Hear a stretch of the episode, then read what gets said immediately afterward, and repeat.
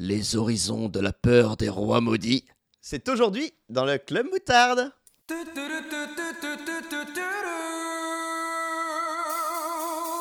Club moutarde.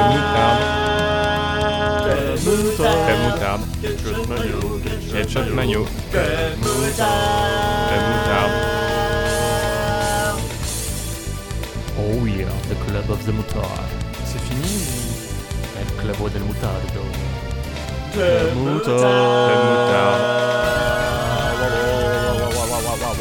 Wow! Oh my god. Ah,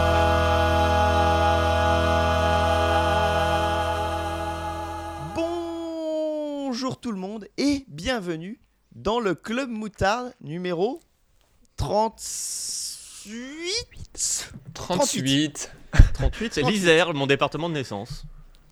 Le. euh, euh, eh bien, très bonne naissance à toi. Mais mon Euh, âge, dans 11 ans. Euh, le, le Club Moutarde numéro 38, l'antépénultième euh, épisode de la saison. Eh oui, Waouh, c'est vrai. oui. Le temps file. un épisode exceptionnel. Et là, pour le coup, c'est vrai. Car nous avons enfin une invitée que je vais présenter tout de suite. Bonjour Champi, Bonjour, Bonjour. comment vas-tu? Ça va bien J'ai pas du tout été forcée à venir. Quel âge as-tu, Champi? Euh, alors, euh, j'ai 31 ans et, et je suis née de- dans la Haute-Savoie. Oh, D'accord, bonjour, bienvenue. Euh, alors, je Tout suis le pas née en Haute-Savoie, mais j'ai grandi en Haute-Savoie. je dis pas où je suis née, parce que ça va. 93, c'est c'est pas. Mm. Voilà, ça raconte des choses. Plein de euh, super souvenirs en Haute-Savoie. Ouais. C'est pas vrai, non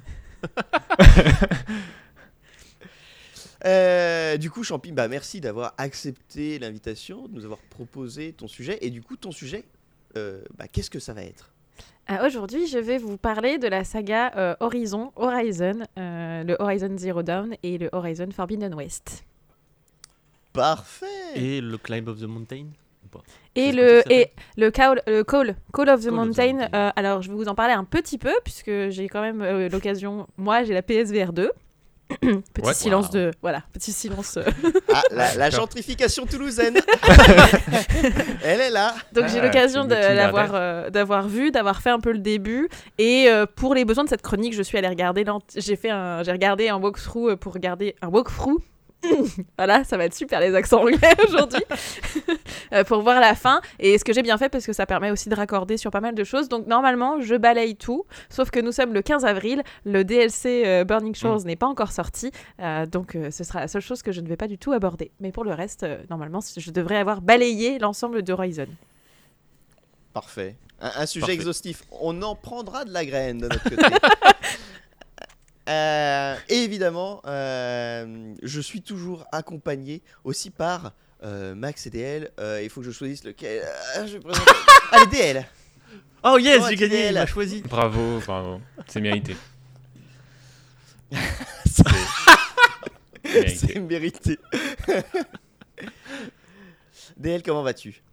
Euh, ça va, très content d'a- d'avoir Champi avec nous euh, pour contrebalancer euh, la surreprésentation dijonnaise. Voilà, on est en 2-2.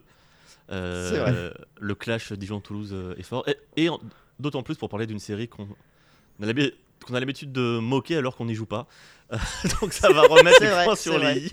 Non, mais c'est c'est parfait. Très... Moi, quand, quand Champi nous a proposé le sujet, j'étais très content. parce que Je me suis dit, ça, c'est un sujet qu'on aborde pas, peu ou mal. C'est pas nous qui euh, l'aurons fait en tout cas, donc euh, c'est cool. Parfait. Et du coup, de quoi va-t-il nous parler aujourd'hui? Eh bien écoute, oui, euh, on arrive en avril, le soleil revient, c'est donc ma chronique d'Halloween. Euh, Parler de ce qui nous fait peur en jeu vidéo, et j'ai envie de discuter avec vous de ce qui nous fait peur en jeu vidéo. Euh, puisque bah, Fouane a, a eu l'immense privilège de découvrir Silent Hill 2, et donc de nous le faire redécouvrir en stream, et ça m'a donné envie de m'y- remettre, de me repencher sur cette question de pourquoi j'ai peur quand je suis en slip devant mon écran, alors qu'à pri- a priori rien ne peut m'arriver. C'est vrai, c'est vrai.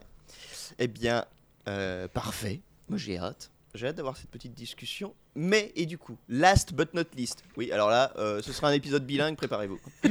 Euh, Max, Max, La comment vas-tu. Alors, ça va très bien. Il y a très peu de chances pour que je mette beaucoup de mots anglais euh, dans ma chronique. J'imagine. Euh, Ouais. Puisque, bon, euh, autour de, ces, de cette sous-culture qui est le, le jeu vidéo, moi, on va parler de, de choses un peu sérieuses. Avec euh, la saga des Rois Maudits euh, en roman que j'ai découvert et que j'ai beaucoup aimé. The Doomed Kings. Voilà, comme ça. Oh yeah Euh, Parfait, oui, bah voilà, une petite, petite chronique littéraire. Décidément, cette saison, tu nous auras gâtés. C'est vrai. Voilà. Euh, tellement de mots. Euh, La seule chronique. Il y a saison- combien de mots dans tous ces livres Euh, voilà, si on cumule tous les mots, hein, c'est beaucoup plus que, que le script de. euh, comment Le. euh, euh, Ah oui, le- euh, le, jeu de zombies là. Euh, Ah, Dying Dying 2. Light. Dying Light 2, voilà. Mais la seule, c'est vrai que la, la seule chronique que j'ai fait sur les jeux vidéo, c'était sur Resident Evil et ça ne m'a pas spécialement fait plaisir, donc euh, si, si, si, Donc, j'ai arrêté. fait plaisir. Attends, c'était vraiment la seule fois où t'as parlé de jeux vidéo cette saison? Je crois. Waouh. C'est, c'est, mais justement, ça montre le grand écart et à quel point tu es ouvert euh, dans tes horizons culturels. J'ai vu horizon, bam, euh, salto Oh, arrière, pirouette. Horizon. Euh, mais du coup, bah Max, euh, je ne t'ai pas présenté en dernier pour rien. Je t'ai présenté Ah. en dernier parce que tu vas commencer euh, par nous parler du coup des rois maudits.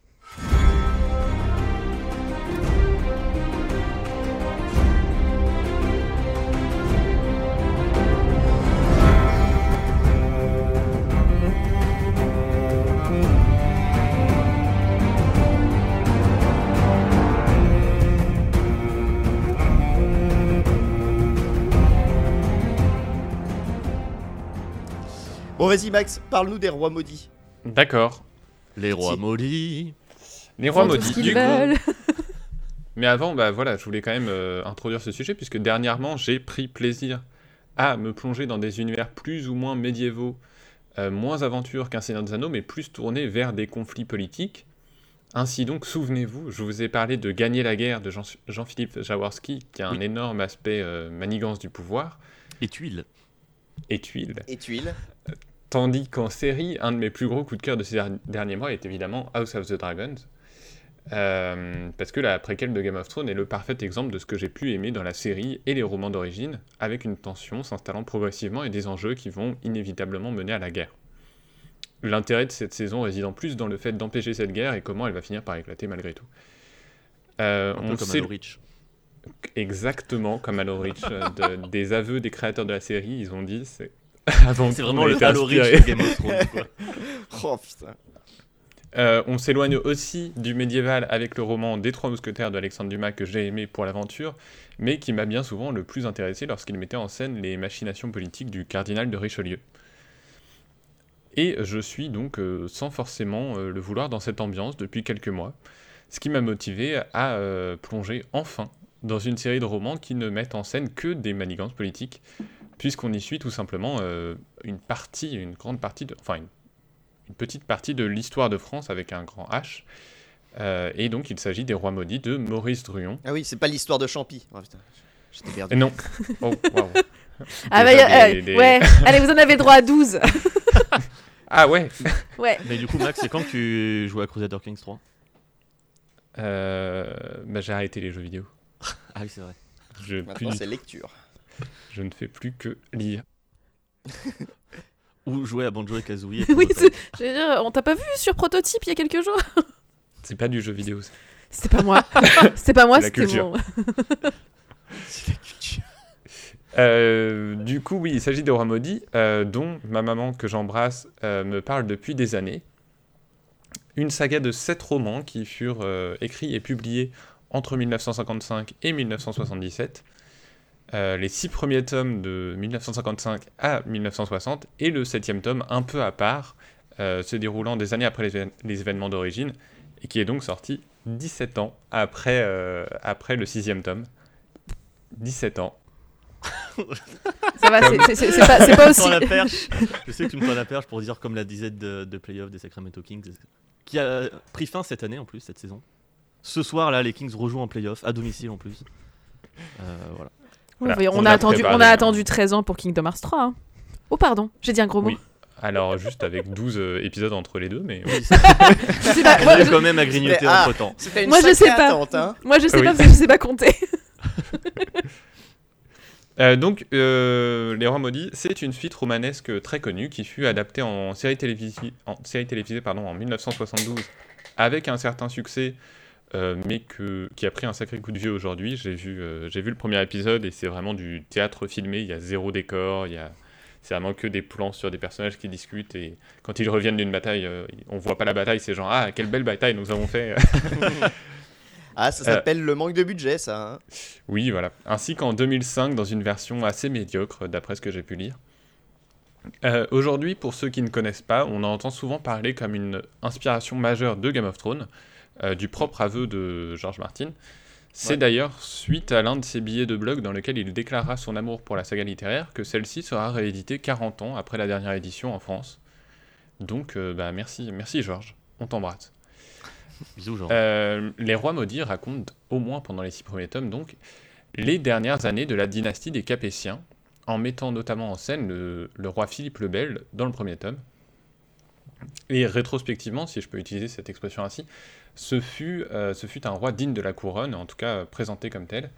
Il était sévère et était surnommé le roi de fer, mais a aussi euh, pris son rôle à cœur et cherché à élever la France avec des réformes qui, pour l'époque, étaient considérées comme révolutionnaires. Alors attention, parler de réformes en France en ce moment, c'est à double tranchant.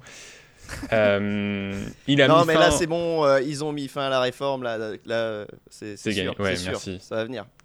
Euh, il y- donc euh, Philippe le Bel a mis fin au servage, a interdit les batailles de territoire entre les seigneurs et a étendu le pouvoir du royaume non avec des guerres de conquête, mais avec des alliances et des mariages.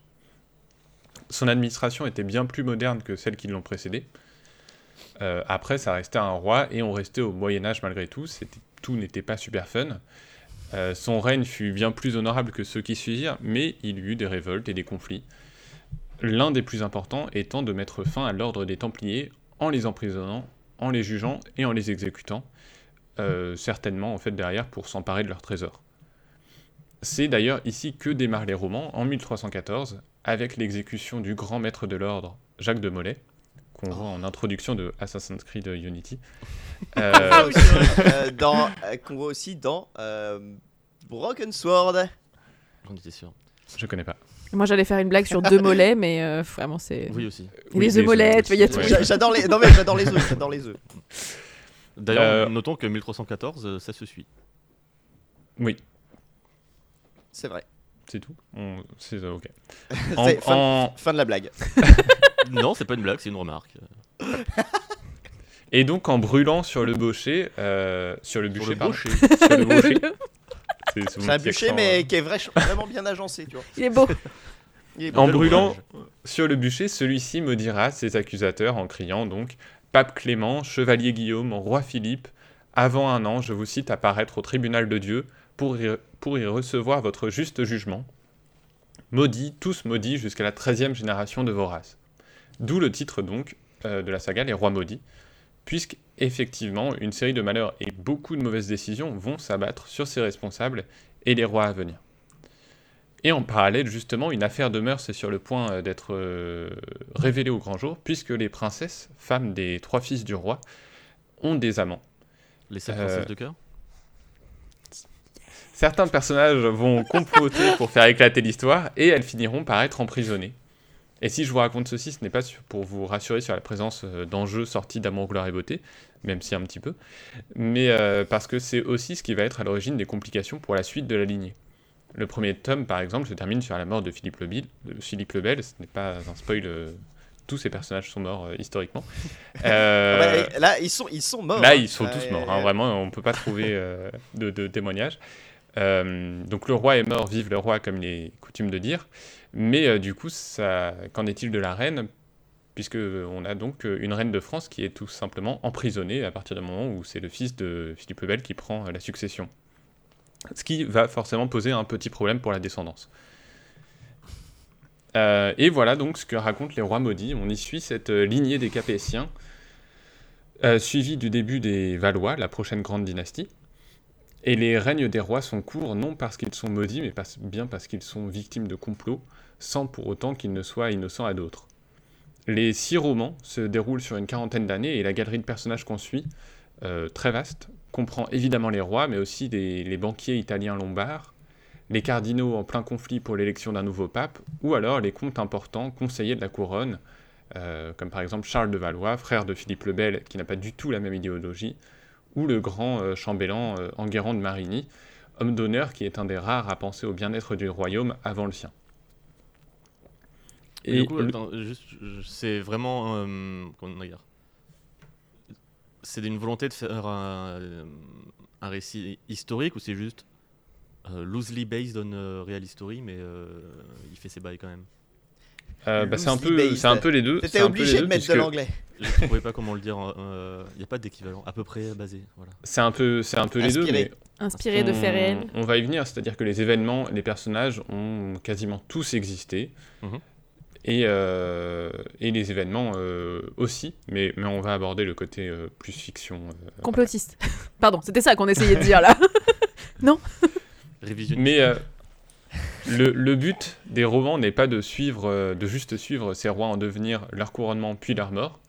Il se concentre surtout sur des périodes importantes, des moments cruciaux, des prises de décision qui seront le socle d'événements majeurs, en faisant même parfois des ellipses sur certaines morts euh, importantes.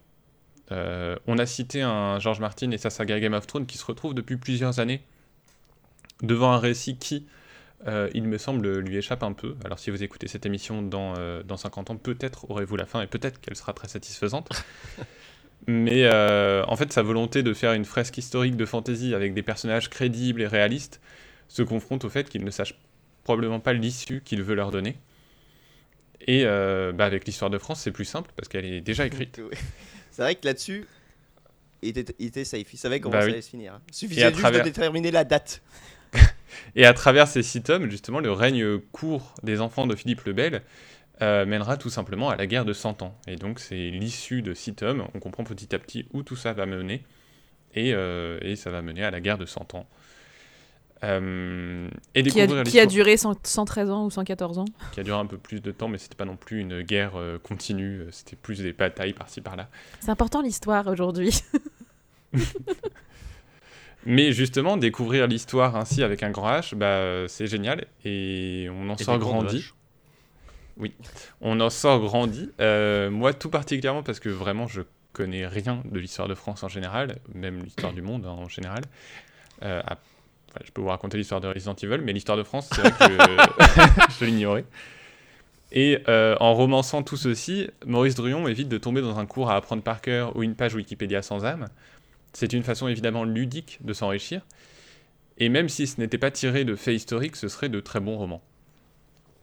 Pour réussir un tel exploit, il reprend donc des faits réels et leur donne de la personnalité. Donc par exemple, Louis X était surnommé le hutin pour ses crises de colère régulières et euh, ridicules. L'auteur le décrira donc comme un personnage pathétique, obsédé par son remariage et indigne du trône. Évidemment, il y a aussi Robert d'Artois, personnage fil rouge des romans, présent du début à la fin, responsable des événements du début du récit, et en guerre perpétuelle avec sa tante Mao pour récupérer le comté d'Artois. Historiquement, c'est un personnage qui a bien eu une influence pendant toute cette période, se rapprochant, petit à petit des rois, mais aucun livre d'histoire ne s'attardera sur lui, tant, euh, il paraît mineur comparé aux autres euh, grandes figures. Dans le roman, pourtant, il en fait un conte absolument savoureux, imposant, bon vivant, franchement grossier, vêtu constamment de rouge. Euh, haut en couleur, on l'adore, quand bien même il s'alliera avec euh, d'autres qu'on déteste. Et, euh, et voilà, et les romans s'étalent sur environ 40 ans. Et 40 ans au Moyen Âge, c'est long. Mm, Donc même quand nos figures historiques ne se font pas assassiner, elles finissent par mourir de maladie, de vieillesse, entre guillemets. Euh, pourtant, on s'attache à eux, même ceux qu'on a envie de qualifier de méchants au début, simplement parce que, passé un certain stade, ils sont les derniers représentants d'une époque ou d'un précédent homme qui paraît bien loin. Mm. Plus on avance dans les romans, plus une certaine mélancolie s'installe. Les personnages vieillissent, s'assagissent parfois. Euh, quelle surprise de voir Charles de Valois, donc ce personnage qu'on déteste euh, au moment du tome 2, euh, sur son lit de mort, avoir des regrets pour certains méfaits qu'il a commis. Euh, donc encore une fois, c'est pas du spoil, je dis même pas quand est-ce qu'il meurt. Tous les personnages finissent par mourir à terme dans, dans les différents romans. Sans tout le monde le sait. Quand est-ce qu'il est mort Tout Oui. le monde le- bah. C'est- C'est c'est évident. Clairement. D'ailleurs, on a. Voilà. Regardez, reg- reg- hein, apprenez vos cours d'histoire. Voilà. Euh, On, on vous le dit pas pour pas vous insulter en fait. Bah ouais. Plus ça. Puis bah voilà, et l'histoire est déjà écrite et quiconque la connaît déjà euh, anticipera l'avancée euh, des, romans. Maurice Druon lui-même, surtout dans le premier tome, s'amuse à faire des petites projections dans l'avenir en tant que narrateur omniscient, en annonçant le destin de certains personnages. C'est donc ainsi qu'on romance l'histoire, qu'on la rend ludique, en donnant de la personnalité à des personnages qui ont réellement existé, mais dont, dont on ne connaissait pas forcément le caractère. Euh, L'auteur donne aussi corps à des événements qui se rapprochent plus de la légende que de la vérité, comme le bûcher de Jacques de Molay. En effet, il est peu probable qu'un homme en train de brûler et d'étouffer puisse déclamer une telle malé- malédiction aussi longue. C'est un, mythe qui fut raconté au XVIe siècle pour donner une euh, explication ésotérique à la destinée tragique de la lignée des Capétiens directs. Donc c'est pas une invention de Maurice Druon, mais ça reste de l'ordre de la légende. De même, une rumeur historique, pour le coup que je ne vais pas vous gâcher, euh, a inspiré Maurice Druon pour, euh, pour écrire tout au long des six tomes, mais majoritairement dans les quatre premiers, une histoire d'amour tragique en filigrane. Au cœur de cette histoire complètement romancée, euh, un banquier siennois, Guccio Baglioni, qui va se retrouver messager d'illustres personnages comme la reine Isabelle d'Angleterre, ou escorte de la future reine Clémence de Hongrie, ou encore complice du prochain pape, le cardinal Duez. Et tous ces voyages vont le faire euh, régulièrement traverser un hameau dans les Yvelines où il va tomber amoureux de Marie de Cressé, sœur du seigneur local, ruiné mais encore fier. Euh, une histoire d'amour impossible puisque malgré la réussite financière de Guccio, on lui interdit de demander la main de Marie puisque ce n'est pas un noble, ce n'est pas un seigneur. Et euh, bah, si ces personnages ont bien existé, euh, au moins de nom, toute cette romance est pure invention, mais invention de qualité. D'une petite amourette qui semble anecdotique, au début on finit par aimer ces deux amants et les proportions que prennent leur histoire d'amour s'inscrivent parfaitement dans ce mélange entre réalité, rumeur et légende. Et donnent du coup euh, vraiment le sentiment de lire à la fois l'histoire et à la fois on ne sait plus trop euh, distinguer la réalité de l'histoire, enfin de, de, de, la fiction. Et euh, bah, c'est très cool. Donc Les Rois Maudits, c'est évidemment une saga littéraire que je vous conseille grandement. Et si vous vous posez la question de l'accessibilité, sachez que ça se lit très simplement. La lecture est fluide, aisée, sans pour autant qu'elle soit de piètre qualité. Les romans furent écrits dans les années 50, mais le style reste très efficace. C'est beaucoup plus simple que du Tolkien, par exemple, que Le Seigneur des Anneaux. Euh, c'est même ce mélange entre narration contemporaine et dialogue écrit en langage soutenu qui rend le récit à la fois agréable et crédible. Mais il faut tout de même rendre à Cé- César ce qui lui appartient ou plutôt au César, et je ne parle pas de la cérémonie du cinéma. Les Rois Maudits a beau être signé Maurice Druon, celui-ci avoue sans détour que c'est aussi et surtout un travail collectif, avec des collaborateurs qu'il remercie dans chacun des tomes. Euh, pour rédiger une telle saga, il a formé un atelier d'auteur nécessaire pour l'écriture elle-même, mais aussi pour les recherches historiques, En jouant à Crusader Kings. en jouant à Crusader Kings, voilà, qui est vraiment aussi le jeu d'une fidélité historique. euh, Bah, du point de départ, oui, après tu réécris l'histoire à ta, à ta manière. Euh, dernier point. Aujourd'hui, donc, Les Rois Maudits se trouvent aisément en librairie, soit en tome indépendant, soit en une intégrale à environ 25 euros. C'est donc une chronique moins chère que d'habitude. Et L'intégrale, elle doit être gigantesque, non? Euh, euh, c'est une intégrale un peu semi-poche, euh, qui fait 1600 pages. D'accord, donc c'est des 1600 poches, c'est pas des poches de poches de jean. baggy, euh, quoi. c'est pas des poches de C'est- jean de fille déjà. Oui, voilà, ça rentre pas dans les pantalons, ça rentre dans un sac, mais c'est c'est pas non plus. euh, Ah, dans une poche Un sac Non. Une poche Ah, Oui, ah oui, une poche comme ah ça. oui, vous êtes ces gens-là, ok. Oui, voilà. Il y a des, il y a des régions. On s'adresse ici à l'ensemble des régions possibles. mais c'est pas non plus trop intimidant le, quand on voit le, le format. Je veux dire, on voit les Game of Thrones, euh, c'est bah, c'est pareil quoi. Mm. Euh, ceci dit, donc, si j'ai réussi à vous convaincre de vous pencher dessus, j'en suis très heureux, peu importe le format que vous prendrez. J'aimerais cependant vous préciser que malgré le découpage en tomes, je pense que c'est une saga qui doit se lire sans faire de grandes pauses. Ces romans forment un tout qui représente une fresque historique que je ne pourrais dissocier dans les mois à venir, et je vois pas comment on pourrait lire juste le premier tome et en sortir satisfait, sans vouloir entamer le second, et ainsi de suite. Euh, non pas pour une histoire de cliffhanger, et ça sera le seul anglicisme que, que j'utiliserai, mais parce que chaque tome euh, n'est qu'une pièce d'un plus grand puzzle. Un Seul peu comme le- la série des Trails. Bah, euh, pour l'instant, j'ai fait les deux tiers du premier, donc, euh, donc mon puzzle est bien court, mais oui. C'est un puzzle deux pièces. Mais du coup, seul le septième roman, souvent boudé par les lecteurs et que moi-même je n'ai pas lu, mais par manque de temps, euh, peut être séparé du reste. Euh, il fut écrit 17 ans après la fin du tome 6, tome qui concluait bel et bien la saga.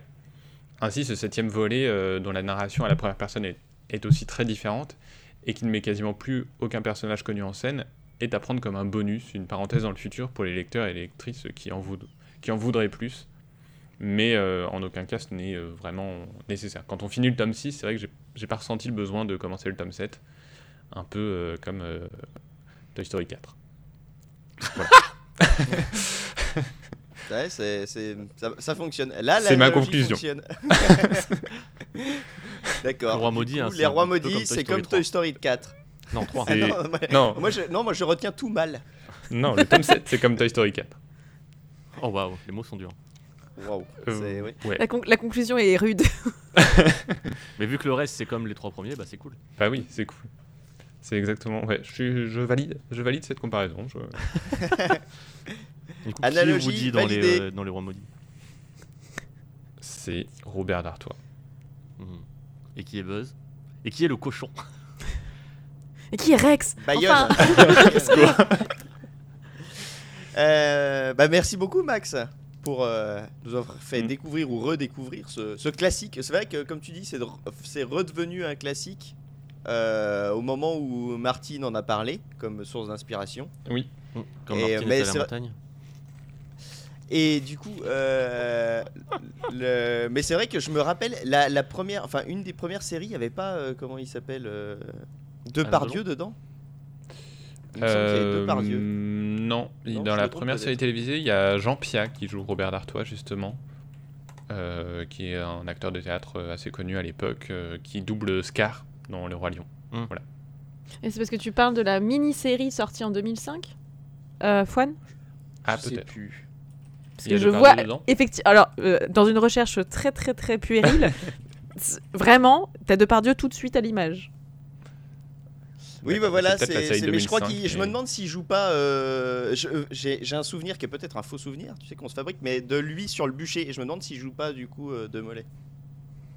Ah, possible. Ah bah, je, Donc en vrai, petit je rôle, tu vois, bien- c'est vraiment, euh, c'est, c'est, c'est genre, bah tu vas avoir une réplique. euh, Ah oui, il y a Jeanne. Moreau aussi.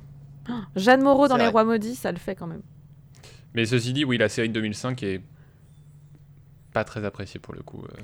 Ah bah, non, mais c'est- pour le coup, je l'ai pas vu, mais c'est juste un souvenir. Et tu vois, je me rappelle euh, genre les pubs euh, France 2, tu vois, les bandes annonces France 2, Mm. les rois maudits, l'événement, machin, tout ça.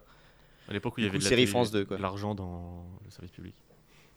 C'est ça. De l'argent, oui et non. euh, Depardieu, une réplique seulement. hein. Ouais, mais Je veux dire, pour que- faire des Ouais. grandes fresques Alors que- historiques. euh, Jeanne Moreau, Philippe euh, euh, on était quand même sur un casting. euh, Ah, il y avait- Napoléon y avait avec de Christian. Clavier. Mais mine de rien, ça, c'est c'était- c'est dommage. Ah oui, c'est vrai. hein. Napoléon avec Christian Clavier, je me rappelle de ça. Non, mais ceci dit, euh, pendant toute ma lecture euh, du roman, euh, j'ai souvent pensé à Gérard Depardieu pour Robert D'Artois, euh, sans savoir qu'il jouait dans une des adaptations, mais voilà. Ce côté, euh, genre, personnage imposant, bon vivant, euh, Mm. un peu grossier, euh, et très C'est attachant. vrai que c'est vrai qu'on peut faire un parallèle. Oui, en tant qu'acteur, oui. Et qui harcèle des meufs aussi ou pas? Ouais, voilà, c'était ça. l'encha- L'enchaînement, il était. euh, c'était- C'était. Ah. Voilà. Mais en tant qu'acteur, voilà, en tant Oui. que personne, euh, pff, on recommande moins. Ouais. Oui, ça. bon, après, je pense que Robert D'Artois était pas non plus. euh, Comme diraient certains, oui, mais c'est l'époque qui veut ça. C'est oui, ouais. Bon, allez, eh ben on enchaîne. Euh, je- je vais Là-dessus, essayer. Je- ouais, non mais bon, moi, tu sais les enchaînements fluides, transition préparée, euh, c'est Moi, j'ai vraiment, euh, fini, la hein, marque je de m'en vais, fabrique de salut. ce- de ce podcast. Ah oui, d'accord. et ben, ben, à plus Max du coup. Et du coup, euh, on va enchaîner avec euh, avec euh, Champi, du coup, notre notre superbe invité Euh, qui va donc pouvoir nous parler de Horizon. J'ai- Je vais commencer par euh, dire d'abord que je suis très heureuse d'être là et que contrairement à ce que j'ai dit tout à l'heure, euh, bien sûr, c'est euh, avec grande volonté, euh, enthousiasme, un peu de peur euh, que j'arrive dans, cette, euh, dans ce podcast. Pas, parce que euh, c'est pas grave, ju- jugez-moi. Au moins vous me regardez. Le pire Euh, truc qui puisse t'a- t'arriver, c'est que je t'interromps pour faire une blague nulle. Oui, ça, ça va. Pas. Ça Ah, va bien alors, se passer. ça, ça va très probablement arriver. hein, Oui. ça, euh, je- Je, je suis prête. S'il fallait parier, s'il y a des bookmakers, euh, La cote la, est la basse. cote hein. n'est pas tr- la cote est basse. Mais t'as vu, je suis très fier de, de réussir maintenant à beaucoup mieux rebondir qu'à une certaine époque. euh, C'est vrai. où juste je reprends le fil et Tu grandis j'insiste. Tu te laisses pas. à, à l'audio, c'est un peu chelou parce que c'est juste vous réagissez en me regardant et en rigolant mais sans faire de bruit. Et du coup, à l'audio, on a juste l'impression que vous me mettez des gros vents et que je suis tout seul. Euh, oui, mais je pense que ça marche bien. Je, moi, je, je- je trouve que ça marche bien. C'est une dynamique qui fonctionne. oui, écoute, hein, on est là pour ça. Du coup, Oh, du coup, Champi. Ouais, du coup c'est du coup je c'est avec grande humilité et un peu un peu de un peu de Bah, il faut te volonté de sécher. bien faire. volonté de bien faire. Mais moi je vais rire. Je suis désolée. moi je vais rire. Tu ne seras pas seul. tu ne seras pas seul. Euh, donc j'ai- essayé de faire une, euh, une chronique qui j'espère sera assez longue. Sinon effectivement n'hésitez pas à m'interrompre. et puis voilà. Ah non, non, mais Fouane sera content si c'est Ah pas ouais, trop non, moi, long, tu hein. fais un quart d'heure, je suis là. Attention, vous êtes prêts? Non, attends un peu. Maintenant, c'est Ah, je vais peut-être le couper, ça, quand même. Non, c'est très drôle.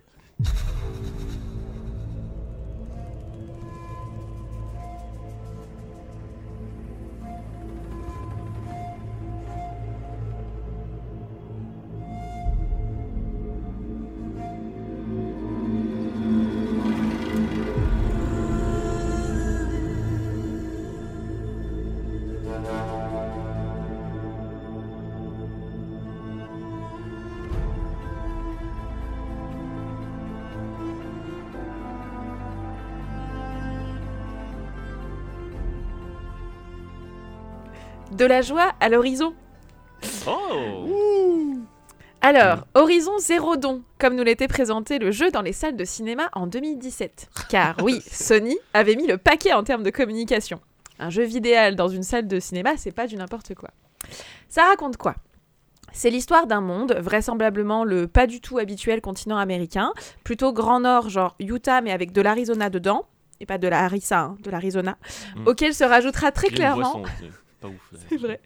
Très clairement, la Californie dans le deuxième opus, qui ressemblerait à un passé lointain où les tribus ne connaissent aucune forme de technologie numérique et vivent de peau de bête, de pigments et d'alliages de métal trouvés sur la faune environnante. Donc Et là, de on matriarcat. Et de matriarcat pour la première tribu. Ah, mince. Et oui, car effectivement, je suis la seule personne de, ce- de ces quatre personnes à avoir fait le jeu. je vais tenter de ne pas vous spoiler. fait- ah, ah, j'ai fait- on a fait le- Moi, j'ai fait le premier. hein. J'ai fini le Ah. premier entièrement et j'ai joué une dizaine d'heures euh, au deuxième. Waouh. Donc finalement, L'enthousiasme Je- suis-. Je, alors, je suis parmi vous trois, parmi nous trois, pardon, euh, Le plus le- sûrement le, le plus gentil sur Horizon, même, euh, de, de toutes les discussions qu'on a pu avoir. euh. On, on- on en reparlera. De toute façon, on en reparlera, c'est sûr. Ah, je suis chaud là. Donc là, on s'interroge. La robotique, c'est plutôt le présent de chez nous, voire même euh, le futur de nous, vous me suivez? Quand la montagne sacrée décide de s'ouvrir en deux sous forme de deux énormes portes de sas dignes d'un cuirassé gate. Et là, j'ai appris des rêves pour me vendre près du club Wow. moutarde. Je les- bah, en même temps, je les comprends. Vous avez déjà mis des champis dans un, dans un club sandwich? Bref. On fait ce qu'on peut. C'est Le temps pas du le Club nom Sandwich, du- c'est le nom de le- du podcast, hein, d'après. C'est pas- d'après- On m'a longtemps dit que ce n'était pas le nom du podcast. Quand cette porte s'ouvre et que vous dégringolez dans une grotte aux allures de votre HLM en mal de subvention publique, vous comprenez enfin que c'est pas du tout le passé. C'est bien le futur. Et un futur euh, non, apocalyptique, mais post-apocalyptique, où Google a vraiment fini de vous mâcher la tête. Fin- oh, finalement, pas tout à fait, parce que vous avez un dispositif holographique triangulaire que vous trouvez dans la grotte et que vous posez sur votre oreille. Ça vous, ça vous rappelle un peu les Google Glass. Bref, j'en ai fini de faire du placement de produits. C'est pour la- c'est pour l'algorithme, Ah, c'est- pour les sponsors, c'est pour les pour sponsors. les sponsors. Bravo. Que l'on remercie, Merci, hein. évidemment. Oh, on les remercie. Merci. Et merci au Patreon. Merci oui. à vous. Dans ce monde dévasté, il ne reste de cette innovation que des créatures hybrides entre dinosaures, crocodiles, sangliers et autres joyeusetés infestées de tubes, de carcasses métalliques avec pour moteur EOS une IA mortellement sauvage. Horizon Zero Dawn, Horizon Zero Dawn, c'est surtout Eloy, une jeune femme orpheline élevée en paria de sa tribu d'origine, les Nora. Son père adoptif, c'est pas un Kratos, sorry, tu arrives qu'en 2018. Mais quasi. Il s'appelle Rost. Il est beaucoup plus loquace que Kratos et va nous apprendre les bases du gameplay et, et du RPG euh, dans ce monde ouvert. Ça, ça se dit ça RPG en monde ouvert? Oui, pardon. Oui, on- J'essaye d'être précis, je suis avec des connaisseurs, même si vous n'aimez pas les jeux vidéo. On a des feux de camp, dignes d'un Tomb Raider de 2013. Oui, je ne vais utiliser que des références féminines. Après tout, Eloy se sert d'un arc. Elle aime grimper partout, dans des creusets qui sont des donjons sous terre. Et il y a une réelle et lourde diversité des équipements, que ce soit dans les tenues, parce qu'en fonction des castes euh, que vous allez rencontrer et qui sont modifiables selon le type d'ennemi combattu, euh, dans les armes, en moyenne, vous utiliserez 10 types c'est difficile ça, 10 types d'armes différentes euh, qui... Ah oui, j'aurais dû, j'aurais dû conju- conjuguer, pardon, Euh, parce que différentes avec Oui, armes ou différentes. différents types. Ouais, Eh, c'est la difficulté quand on écrit en avance et qu'on n'est pas habitué. Bref. Qui ont elles-mêmes des sous-catégories d'éléments. Eh, t'as raison, DL. tu as raison, c'est beaucoup plus fluide. le Le, ta- le talent, le talent. 10 comme types d'armes différents. Shadow of Mordor. T'as Ah oui, Oh, waouh. poum. Ouais, Vas-y, Champi, pardon. qui ont elles-mêmes des sous-catégories d'éléments la glace, le poison, le feu, l'électricité et la rage et la confusion électronique. Oui, ça existe, la confusion électronique. Ce n'est pas juste vous devant votre ordinateur qui comprend pas pourquoi ça marche pas. Ça arrive aussi aux machines. En même temps, pas le choix. Il y a aussi une grande diversité dans les tribus, quatre dans le premier opus avec des castes internes, puis trois nouvelles qui s'ajoutent dans le deuxième. Il y a une grande géographie et surtout une bonne diversité dans le bestiaire à chasser dans le monde. Eloy est donc un peu trappeuse, un peu braconnière, et elle devient surtout très vite investigatrice et mercenaire solitaire. Le jeu, comme son monde, a plusieurs niveaux de narration et donc d'enjeu. C'est ce qui m'a le plus plu. La strate 1, c'est l'exploration, la performance de la chasse, le braconnage. La strate 2, c'est la géopolitique de ce monde, les rivalités, les conflits et même les guerres entre tribus, factions et entre cités. En sachant La- que, je me permets de rebondir, quand on parle de braconnage et de chasse, c'est des chasses de, de, de robots euh, infectés, pas de petits animaux. Mm. Vous avez possibilité, comme tout monde ouvert, à tuer des animaux réels, mais vous n'êtes pas obligé, ça ne vous apporte pas grand-chose. euh, moins en tout cas que si vous tuez des robots qui veulent déjà vous tuer. Il y a toujours une partie, il y a toujours une partie chasse et une partie survie dans les équipements et l'amélioration du stuff, mais euh, vous pouvez faire le jeu sans tuer des animaux si vous avez envie. Parce que les Vous figurines de thon, on peut les, a- les acheter. euh. C'est ça. Vous pouvez simplement acheter et pas participer à la chasse. Si La vous êtes le Strat genre de 3. personne euh, qui, qui aimait euh, tuer les renards dans Breath of the Wild, ça vous regarde, mais on vous juge. Clairement. si vous êtes ce genre de personne qui tire sur les poules dans Tomb Raider, euh, on vous juge. La Strat 3, eh bien, c'est à la fois la quête d'identité d'Eloy, intrinsèquement liée à l'historique du monde. Comment est-ce qu'on en est arrivé là Et s'il y a des robots, une intelligence artificielle, elle vient d'où Et pourquoi donc Seul Eloy a accès à tout plein d'interfaces avec sa seule identité physique. La Strat 4, vous la pigez doucement mais sûrement, comme Eloy, c'est l'enjeu d'extinction de masse de la race humaine et l'écologie de la planète. Et c'est là que le jeu vous prend à partie et vous place au même niveau qu'Eloy. Très rapidement, vous en avez assez des querelles de voisinage, vous en avez assez des querelles de tribus, qui sont basées sur des croyances qui ne sont fantastiques que parce que les fervents sont ignorants. Bon, et quand je dis querelles de nouveau à l'échelle, hein, ce sont des bains sanglants et des guerres ethniques. hein. Mais voilà, comme Eloy, cela vous paraît si éloigné des enjeux réels que vous finissez par prendre tout le monde de haut, et vous explorez le monde ouvert dans une solitude qui vous mine. Sauf que, eh bien, pour vous monter en équipement, ou pour accéder à des zones essentielles à votre investigation, Eloy et vous, vous êtes bien obligés de rencontrer des gens, de traverser des quadrillages complexes d'enjeux interpersonnels. Et c'est frustrant, pour elle comme pour vous, et vous n'avez pas le choix. Ces gens, ils vivent là, et c'est au final un peu pour eux aussi que vous le faites, et vous vous attachez à eux, vous rentrez en empathie avec leur révolte, leur complexité. Alors de paria, vous devenez médiatrice et régulatrice avant, avant d'atteindre clairement le statut de sauveur. Sauveuse. Il n'est pas traduit, il est pas... Voilà, moi je le dis, c'est sauveuse. Que ce soit dans le premier opus ou dans le deuxième, cette posture narrative est une réussite de mon point de vue. Et elle a fonctionné sur moi. C'est peut-être pour ça que c'est de mon point de vue. Les quêtes annexes sont un plaisir, et elles ne servent pas qu'au loot ou à une XP nécessaire. Elles creusent la cohérence et l'attachement. Elles ont des enjeux plus profonds qu'un simple « Va me chercher ce bout de métal joli qui ressemble vaguement à une clé de voiture !» C'est l'occasion d'interagir avec la géopolitique du monde, de rencontrer de réelles personnes au caractère et sentiments crédibles. Parce que c'est important, je vous refais un tour chronologique des aventures proposées par Guerrilla Games et Sony. Et promis, je tente de ne rien vous dévoiler d'important. Cela vous donnera une idée de l'ambition de cet univers, de son potentiel et de ses ratés. Oui, je suis fair play. Ah bah, t'aurais pu passer sous silence, moi je- j'y serais revenu. je je m'auto-clash avant. Sorti en mars 2017, Horizon Zero Dawn est l'installation de de ce monde. Ouais, déjà pas de bol. 2017. La quête d'identité d'Eloy, l'investigation de Ah, l'histoire ok. de ce monde. Et La révé- Mais euh, tout, tout le long, la saga a pas de fin, a pas de bol. Je sais pas si elle, euh, elle, elle a pas de bol 2022, sur ses euh, sorts. sortir Mais en Ouais, même temps que quand Elden même très Ring. après, mais Ouais, à chaque fois sa sortie, c'est compliqué. de- Il y a un Horizon qui sort, attends, il y, a- il y a un grand jeu qui va arriver alors. Ouais, Oui, c'est ça, Moi j'ai trop hâte du exactement. 3. Donc c'est l'installation du monde, la quête d'identité d'Eloy et l'investigation de, du- de l'histoire du monde. La révélation de l'intrigue permettant la résolution des dysfonctionnements principaux de l'opus. Le DLC Frozen Wilds, sorti en novembre 2017, nous permet de plonger plus en avant dans les rites pacifistes et pro-machine d'une des tribus enneigées des Banouks. Il annonce aussi par d'autres types de donjons que la mission d'Eloy n'est pas du tout terminée. En général, les DLC annoncent un peu la suite. Ce qui nous amène à la bande dessinée, le Faucon Noir, sorti entre 2020 et 2021 pour les Français, édité chez Manabooks, que vous voyez apparaître à l'écran. Pour les Patreons. Ah, pour les Patreons qui ont la vidéo, yes. Voilà.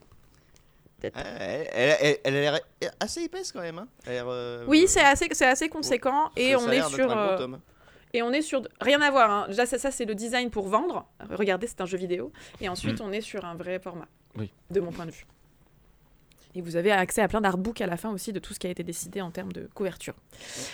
Il est édité chez Manabooks et il est écrit par Anne Toole, qu'on retrouve déjà à l'écriture pour le jeu vidéo. Il a, elle a été primée d'un Writers Guild Award pour le 1. Euh, L'histoire se passe entre Zero Dawn et Forbidden West. On y trouve un spin-off sur un personnage d'une quête annexe du premier opus et qui trouve sa conclusion dans une quête annexe du deuxième jeu. Vous avez compris? Mmh. Un Ah. peu comme dans les trails. Un peu comme dans Mass Effect. Voilà, moi aussi je peux le faire.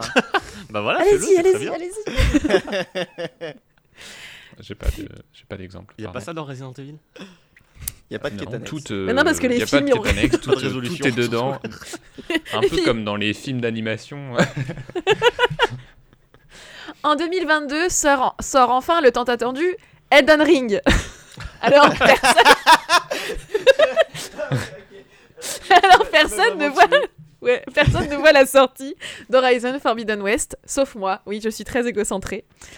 Euh, ceux qui me connaissent Non, euh, ont, ont vu des alors, images passer de moi avec le t-shirt, euh, etc. Pour être tout à fait honnête, t'étais pas la, la seule. hein. Les, Ouais. les gens qui, qui- enfin les gens là, qui avaient beaucoup aimé Horizon 1 attendaient le 2 de pied ferme. Et puis Surtout Elden un- Ring, euh, même si ça s'est énormément vendu, ça reste quand même une proposition euh, complètement particulière. différente.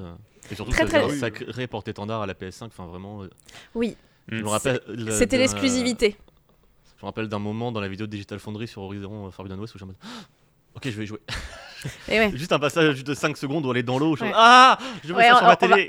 on, on va y revenir parce que j'ai la chance gentrification des riches d'avoir euh, d'avoir accès à ce jeu dans une qualité absolument optimale Euh, du coup on, a- on y reviendra ça, ça doit vachement jouer sur mon avis Euh, donc, suite à la résolution du premier opus, les conséquences se font sentir et Eloy se retrouve obligé de partir à la conquête de l'Ouest afin de poursuivre l'enquête des origines de leur monde. Le scénario monte encore d'un cran en termes de strate narrative et se termine avec un cliffhanger qui nous promet, qui nous promet un troisième opus qui devrait Oh, conclure l'aventure, je l'espère. En décembre 2022, on nous annonce un MMORPG qui n'a Ah, aujourd'hui aucune forme de concrétisation. Pour la niche des joueurs VR, la P- le PSVR 2 s'offre une exclue qui vaut le détour, Call of the Mountain, sorti en février 2023, avec un pack assez canon. Toujours aussi virtuel que le pack Steelbook de Forbidden West, il n'y a pas de Blu-ray. vous avez plein de choses, mais vous avez juste un Mm. code. En même temps, C'est- euh, oui. Difficile. Il y a un steelbook dedans, du coup Il y a un steelbook, ouais. Ah ouais, c'est en métal pour- pour le. Mine de rien, je pense, alors, euh, sans blaguer, je pense qu'ils choisissent ça pour que, pouvoir aussi le vendre auprès de ceux qui ont la PS5 euh, sans Digital, oui, c'est lecteur. vrai. Tout à fait. Parce que si tu as Ah oui. Euh, le CD et que t'as la. Enfin, tu peux pas acheter la, la, la, la, C'est vrai, la c'est vrai. collector. Grand, dé- Donc, grand euh, débat que la notion de, pro- de la notion matérielle de est-ce que oui ou non on veut le CD. Enfin, le Blu-ray, pardon. Sorti en février 2023, le jeu prend place au début de Forbidden West, ou à la fin, bien bien passé de Zero Dawn, car Eloy nous offre un caméo qui est officiel, donc c'est pas vraiment un spoil, où elle est déjà nommée de son titre, arrivant à la conclusion du jeu, du Ah, premier. parce que dans Call of the Mountain, on joue pas. euh, On joue pas Eloy, pas du tout. Euh, et, elle a- elle- et elle apparaît dans les 15 premières minutes du jeu en étant la sauveuse. Ce qui veut dire qu'on est, juste à- on est Mm. vraiment après euh, Zero Dawn. Vous y interprétez un, prisonnier Karja. Pour ceux qui ne savent pas qui sont les Karja, c'est une caste responsable d'une tuerie motivée par la religion. C'est souvent le cas. Qui va tenter de se racheter. Et les Le jeu- Karaja les Karaja ont l'habitude aussi de voler des voitures. T'es sûr Je... Ah, au moment où t'as pris la parole, Oui, mais après, euh, J'ai- les, j'ai- su la les blague. Karjas se réparent euh, et réparent. Vous ne nous Ah, voyez c'est pas, bon, mais, j'ai une c'est- fenêtre, je peux m'échapper. Mais, mais est-ce que, est-ce que la fenêtre est cassée? Non, pardon. Le jeu se concentre sur des phases d'exploration et d'escalade et un peu de chasse. La grimpe est très crédible et les phases de, de chasse sont assez intenses. Le jeu est beau et c'est très immersif. C'est une aventure qui fait du bien et qui rajoute un peu plus de lore à Forbidden West. Notamment parce que euh, il y a un personnage que vous trouverez dans Forbidden West qui est à la conclusion de Call of the Mountain. Et qu'on pensait qu'elle était morte et qu'en fait elle n'était pas morte. Ta ta ta. C'est vachement drôle. C'est voilà. Il y a plein de choses comme ça. De toute façon, c'est très difficile de spoiler euh, sur ce genre d'informations puisque les quêtes annexes et l'univers étendu de Horizon proposent une multitude de personnages. Donc euh, jusqu'au bout, vous ne savez pas qui est qui. À l'heure où ce podcast est enregistré, le DLC Burning Shores a eu quelques 11h09. images révélées qui, ne sort- qui ne sortira que le 19 avril 2023. Ah oui, donc pas de Je- bol, c'est vraiment dans 4 jours quoi. Ouais. Je ne doute pas des futures heures de joie à l'horizon. Oh. Oh. Là, j'ai là, là, j'ai marqué rire de l'audience x2. Ah, ah, ah. Parfait, Non, ça marche.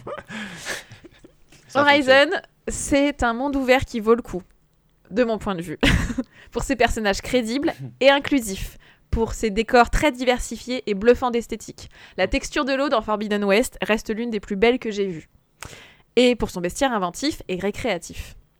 Je recommande ce jeu pour le mode photo. Oui. L'esthétique évidemment et la bande son du jeu. Oui.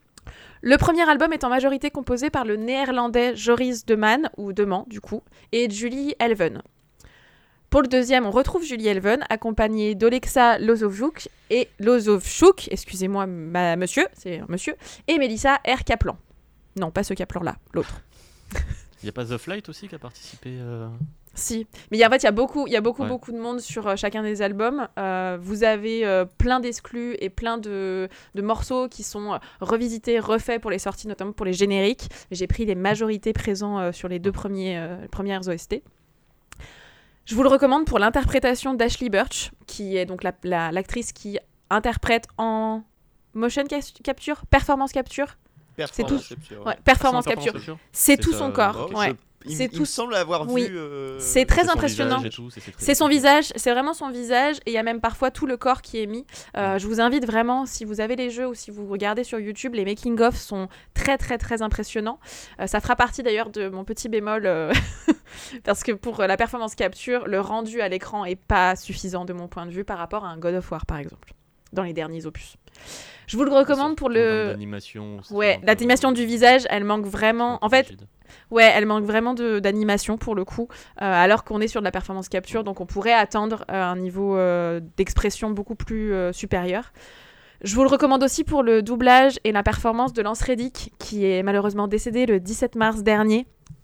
C'est que c'est une voix, c'est une interprétation, et pour le coup, son personnage dans Horizon, que ce soit le 1 ou le 2, et on espère peut-être un peu du 3, euh, est un personnage euh, qui, de mon point de vue, est très très très intéressant, car vous l'aimez, vous le détestez, vous le maudissez, et vous en avez besoin. Lance Reddick, on pense à toi. Oui. Pour la volonté esthétique et politique du jeu d'être inclusif, surtout dans le deuxième opus, vous aurez des personnages très diversifiés et réellement complexes. J'ai été ravie de constater que dans les personnages, que ce soit en termes de couleur, de genre, d'orientation sexuelle et d'âge, ce, ce n'est jamais un sujet de discussion. Hmm. La diversité est acquise dans ce monde tribal. Pause dramatique. Mais j'imagine vraiment les didascalies sur ton texte en fait. Il y a des restes, il y a des restes comme ça. Et plus encore, le jeu touche dans la quête principale et les annexes aux notions d'handicap, au sujet de la transidentité, de la maladie, qu'elle soit chez les jeunes comme chez les plus âgés, sur les révoltes inter et intrapersonnelles. C'est à la fois Eloy et la joueuse ou le joueur qui se place en médiation et résolution. C'est ce qui m'a le plus plu. C'est vous avez ces éléments qui sont acquis dans le sens où c'est un il n'y a pas de discussion euh, et parfois, vous êtes confronté à certaines petites euh, engueulades sur des sujets qui touchent à nos vrais enjeux aujourd'hui de système et qui sont résolus parce que c'est le jeu, que ce soit résolu. Mm. Et les résolutions, elles vous sont plus ou moins libres, mais dans l'ensemble, c'est toujours des résolutions inclusives.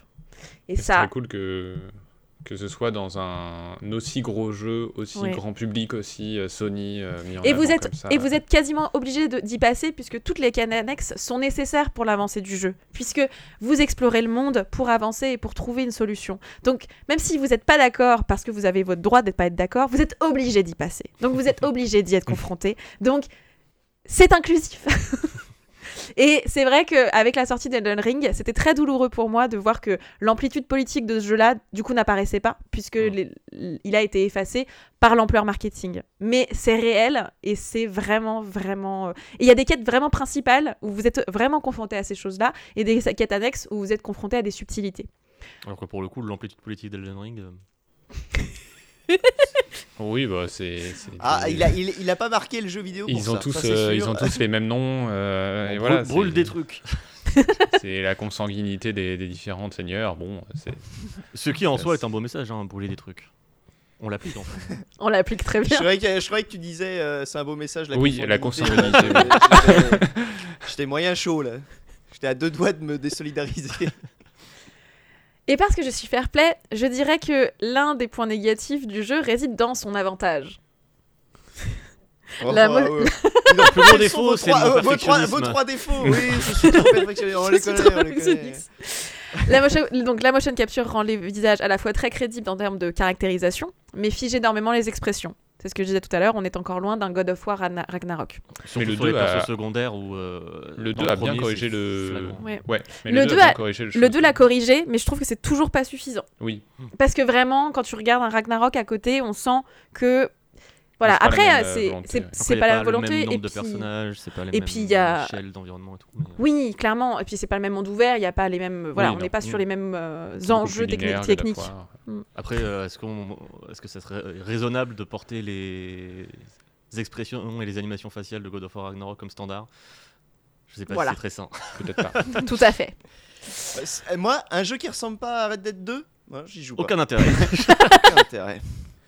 Pour le... ouais, non, mais c'est vrai que c'est un peu. euh, En tout cas, pour moi, c'est, c'est... En fait, l'interprétation est tellement forte en termes de doublage que du coup, on a envie encore plus. Et c'est là où tu... c'est là où pour moi, ça veut dire qu'il y a quelque chose de bien, puisque t'as... tu cherches la... le réalisme dans, dans une fiction. Mais je te rejoins ça- Ouais, que pour le je sais coup, que oui, ça m'a beaucoup il y a- frustré il y a dans un le décalage, premier, ouais. euh, Ouais. ce décalage entre Mm. euh, l'écriture de l'univers et des persos qui me do- donnaient vraiment envie de m'y intéresser et, et en même temps d'être face à des statues, enfin des poupées de cire et d'être un peu ah c'est poussif quand même là. Ouais. Ouais, ouais, ouais. ouais. C'est- Je n'arrive pas à m'attacher à cette personne de cire. Ouais, c'est ouais, ouais, bizarre. mais ça contribuait vraiment au truc factice avec en plus le, le- on, en, on en parle régulièrement euh, avec Fon de ce côté un peu Disneyland euh, des décors qui sont très peu interactibles. Inter... euh, voilà. On peut pas trop interagir avec eux. Où ça, ça fait très factice et ça, plus les personnages avaient vra- vraiment beaucoup de mal à entrer dans cet univers qui, de prime abord, euh, me fascinait. Quoi. Le, le 2, le 2 a quand même monté, euh, à mon, enfin, de mon point de vue, Oui, le 2 a vraiment proposé quelque chose de gamme, plus hein. fort. Euh, mais c'est parce que, en fait, moi je suis une joueuse assez. euh, Enfin, je suis une joueuse de jeux de plateforme où voilà, j'ai une capacité d'encaissement d'une existence de jeu de 20 heures, 30 heures. Euh, là, sur euh, le premier, je suis à 96 heures de jeu. Et sur le deuxième, euh, j'en étais à 76. Et puis je me suis dit, tiens, je vais refaire une chronique et j'ai passé la barre des 93 aussi. Parce qu'à un moment, vous êtes dedans. et qu'il y a possibilité d'interagir avec ce monde de plein de manières différentes. Vous avez les déplacements rapides qui sont très pratiques, mais vous pouvez vous balader pour aller d'un point A à un point B parce que parce que c'est cohérent, parce que ça donne envie. L'un des deuxièmes points négatifs, mais qu'il y avait déjà dans le premier et qu'il y a dans le deuxième, c'est le cycle jour-nuit, qui est beaucoup trop rapide. On est, c'est beaucoup trop rapide. Alors je veux bien que la planète soit déglinguée, mais il y a un moment, c'est la planète. Elle peut pas le tourner système plus vite. solaire. Voilà, le système solaire. On a non. beau la pourrir. euh, Donc voilà, c'est pour, euh, pour, ceux qui ont, pour ceux qui ont vraiment joué au jeu, je trouve que le, le cycle jour-nuit est vraiment très rapide. Après, c'est vrai ensuite- que la nuit, on y voit bien quand même. Oui, clairement. La, nuit, lune c'est est un là. Gros projecteur. Et puis les robots, ils ont des lumières aussi. c'est vrai. C'est pas la nuit de Dragon's Dogma en effet. Ensuite, j'ai peur que la aussi. multiplicité des supports desserve le rayonnement du jeu, qui a mine de rien une difficulté à déjà trouver sa place. Euh, quand je dis qu'il a difficulté à trouver sa place, c'est qu'il ne rafle pas beaucoup de prix euh, dans le même stream alors qu'il en a les qualités. Euh, dans le premier, on a vraiment eu des, prix pour le scénario, alors que pour le 2, il y a juste un prix du meilleur jeu du Develop Brighton en 2022. Bon. C'est, en fait, de multiplier le support entre bah, la volonté d'en faire une série Netflix aussi, parce qu'elle a été aussi annoncée. C'est- ce- toute cette, euh, bah, en fait, c'est toute la nouvelle vague de ce système du on a une licence, on va la pousser sur Mm. tous les supports, on va bien Mm. finir par rameuter quelqu'un. Euh, du coup, ça, ça, aujourd'hui, j'ai pas la sensation que ça sert Horizon, j'ai juste la sensation que ça dit il est partout et donc personne n'y va. Bah, ça Et, sert pas euh, du tout et The voilà. Et ça vaut pas- enfin, voilà. Et voilà, on, a, on arrive à la fin, je n'ai plus rien écrit. Et, mais pour Et le coup, comics. pour et coup le des comics, prix, du coup. pardon. Ah non, Vas-y, vas-y. je- Bon, pour le coup des prix, c'est vrai qu'il y a le coup de pas de bol de, en, deux- en 2022, bah, il est so- sorti aussi en même temps qu'une autre grosse exclue euh, Sony avec God of Ragnarok qui a, euh, beau- qui, est- qui a eu la- chance de sortir euh, euh, en face de rien. Du coup, les gens y ont Mm. joué et, et vu que c'est un gros jeu narratif aussi, bah, les gens se sont dit, hey, trop cool. Et qu'il y a- on retrouve aussi une volonté de, de diversité et d'inclusivité aussi dans le cas de God of Ragn- Ragnarok, Mm. mais ça a l'air. Pas Mais c'est porté par un gros personnage, c'est porté par Oui, un gros voilà, personnage viking un- avec des mucles quoi. dans un jeu masculin un peu. euh, Mm. oh là là, mais ma masculinité, ah c'est dur d'être un homme. Euh, Parce qu'il y avait quand même eu un, il y avait quand même eu un gros débat sur euh, le personnage d'Eloy, notamment euh, avec euh, bah, sa- la montée en technique, la montée en animation dans le 2, où on la voyait avec du duvet et ça a fait un. elle- je veux dire, Ah le personnage Oui. le personnage d'Eloy a subi euh, une vague d'harcèlement sexiste sur son physique parce qu'on la trouvait pas assez masculine par rapport à une Lara Croft, euh, bah, féminine par rapport à une Lara Croft, et en même temps elle avait des poils et on était là non mais c'est sérieux? Vous- euh, Heureusement vous les gens qui aiment le jeu. euh, Vous avez déjà vu un être humain de près en fait Bah après, oui, mais ça. Oui, je me rappelle du gars qui avait tweeté en refaisant euh, à l'œil- en mode euh. Oui. C'est un ridicule. Avec du maquillage partout. euh, Euh, Vous avez- alors que vous avez possibilité de maquiller Eloy dans le jeu, puisque chaque cast a, ce- chaque cast a, une, euh, a des peintures tribales Oui. que, vous pouvez, que vous pouvez acquérir et modifier en fonction des castes que vous rencontrez. Et bien sûr, ces castes-là euh, n'apportent rien en termes d'esthétique sexualisée. Ce n'est qu'un- qu'une esthétique, euh, j'allais dire, religieuse et dans leur caste et donc co- peu, cohérente. euh, Voilà, et cohérente avec leur univers. Mais vous avez Ouais. possibilité de les modifier tout Mais- le long. Ceci dit, euh, parce que oui, ils se sont pris quand même une sacrée euh, vague de, de haine et de stupidité, et c'est assez cool de voir qu'ils restent, enfin, qu'ils sont pas influencés derrière par euh, des Sony ou je ne sais quoi, pour dire genre, euh, vous voulez pas la rendre un peu plus euh, féminine, entre gros guillemets, euh, selon Mm. les standards, euh, Mm. euh, et qu'en fait, non, ils assument complètement. Ouais, ça n'a pas du tout. et, euh, euh, Alors qu'en vrai, euh, vous avez déjà vu beaucoup de femmes plus belles qu'à l'œil en vrai? Non, clairement non. Quand même, Et euh, même l'ensemble, et l'ensemble des personnages que vous rencontrez ont des physiques différents. Euh, et moi, moi vraiment là où ça m'a marqué, c'est le fait que vous êtes, en- vous êtes enfin, vous rencontrez des personnes qui ont plus de 70 ans aussi. Mm, oui. Et ça, ça c'était très nouveau. Le fait de, et vous, comme vous avez des quêtes, en fait vos quêtes annexes, elles sont assez complexes dans le sens où en général vous faites la rentrée dans une quête annexe par un personnage. Euh, tous les personnages sont nommés, quasiment, sauf ceux avec qui vous ne pouvez pas interagir. Enfin, en dehors de dire bonjour. Bah, bon, mais sinon tous les autres personnages ils sont nommés et vous avez, euh, enfin ces personnages-là, c'est majoritairement des femmes. Je l'ai peut-être pas assez dit, mais je le redis. Il y a, de mon point de vue, on a une majorité de relations gays. Euh, dire que c'est pas, pas un sujet non plus. La plupart des femmes sont avec les femmes, la plupart des hommes sont avec des hommes. Pas un sujet. Euh, et, euh, et je trouve ça chouette en fait, qu'à un moment vous puissiez, euh, dans ces quêtes annexes, vous rencontrez plein plein de personnages qui vous sont ouverts par un ou deux ou trois personnages principaux. Et vous, du coup, vous vous attachez aux autres personnages, même s'ils vous saoulent parce que leurs quêtes, elles sont vaines de sens par rapport aux enjeux du jeu. Et c'est là où je trouve que c'est réussi, quand je dis que vraiment à un moment, vous êtes à la place d'Eloy, vous vous sentez super seul par rapport à, à tout ce qui se passe dans ce monde-là, et vous êtes obligé de passer par des personnages qui ont aucune idée de ce qui se passe, et même qui s'en foutent. Mm. Et là, vous prenez conscience de ce que vit Greta Thunberg. C'est super important ce que tu dis sur le fait de euh, la représentation de l'inclusivité, mais c'est pas le sujet. Et c'est vraiment comme ça qu'on avance sur euh, Oui. la représentation des, Oui, oui. des C'est ça. diversités. Moi, ça euh, m'avait même. euh, Bah oui, ils sont comme ça et, et c'est tout en fait. C'est juste, euh, c'est pas du tout un problème. C'est quelque chose que Ça m'avait nous, surpris, euh. en- dans le théâtre d'impro, de euh, qu'on veut représenter des personnages divers, etc.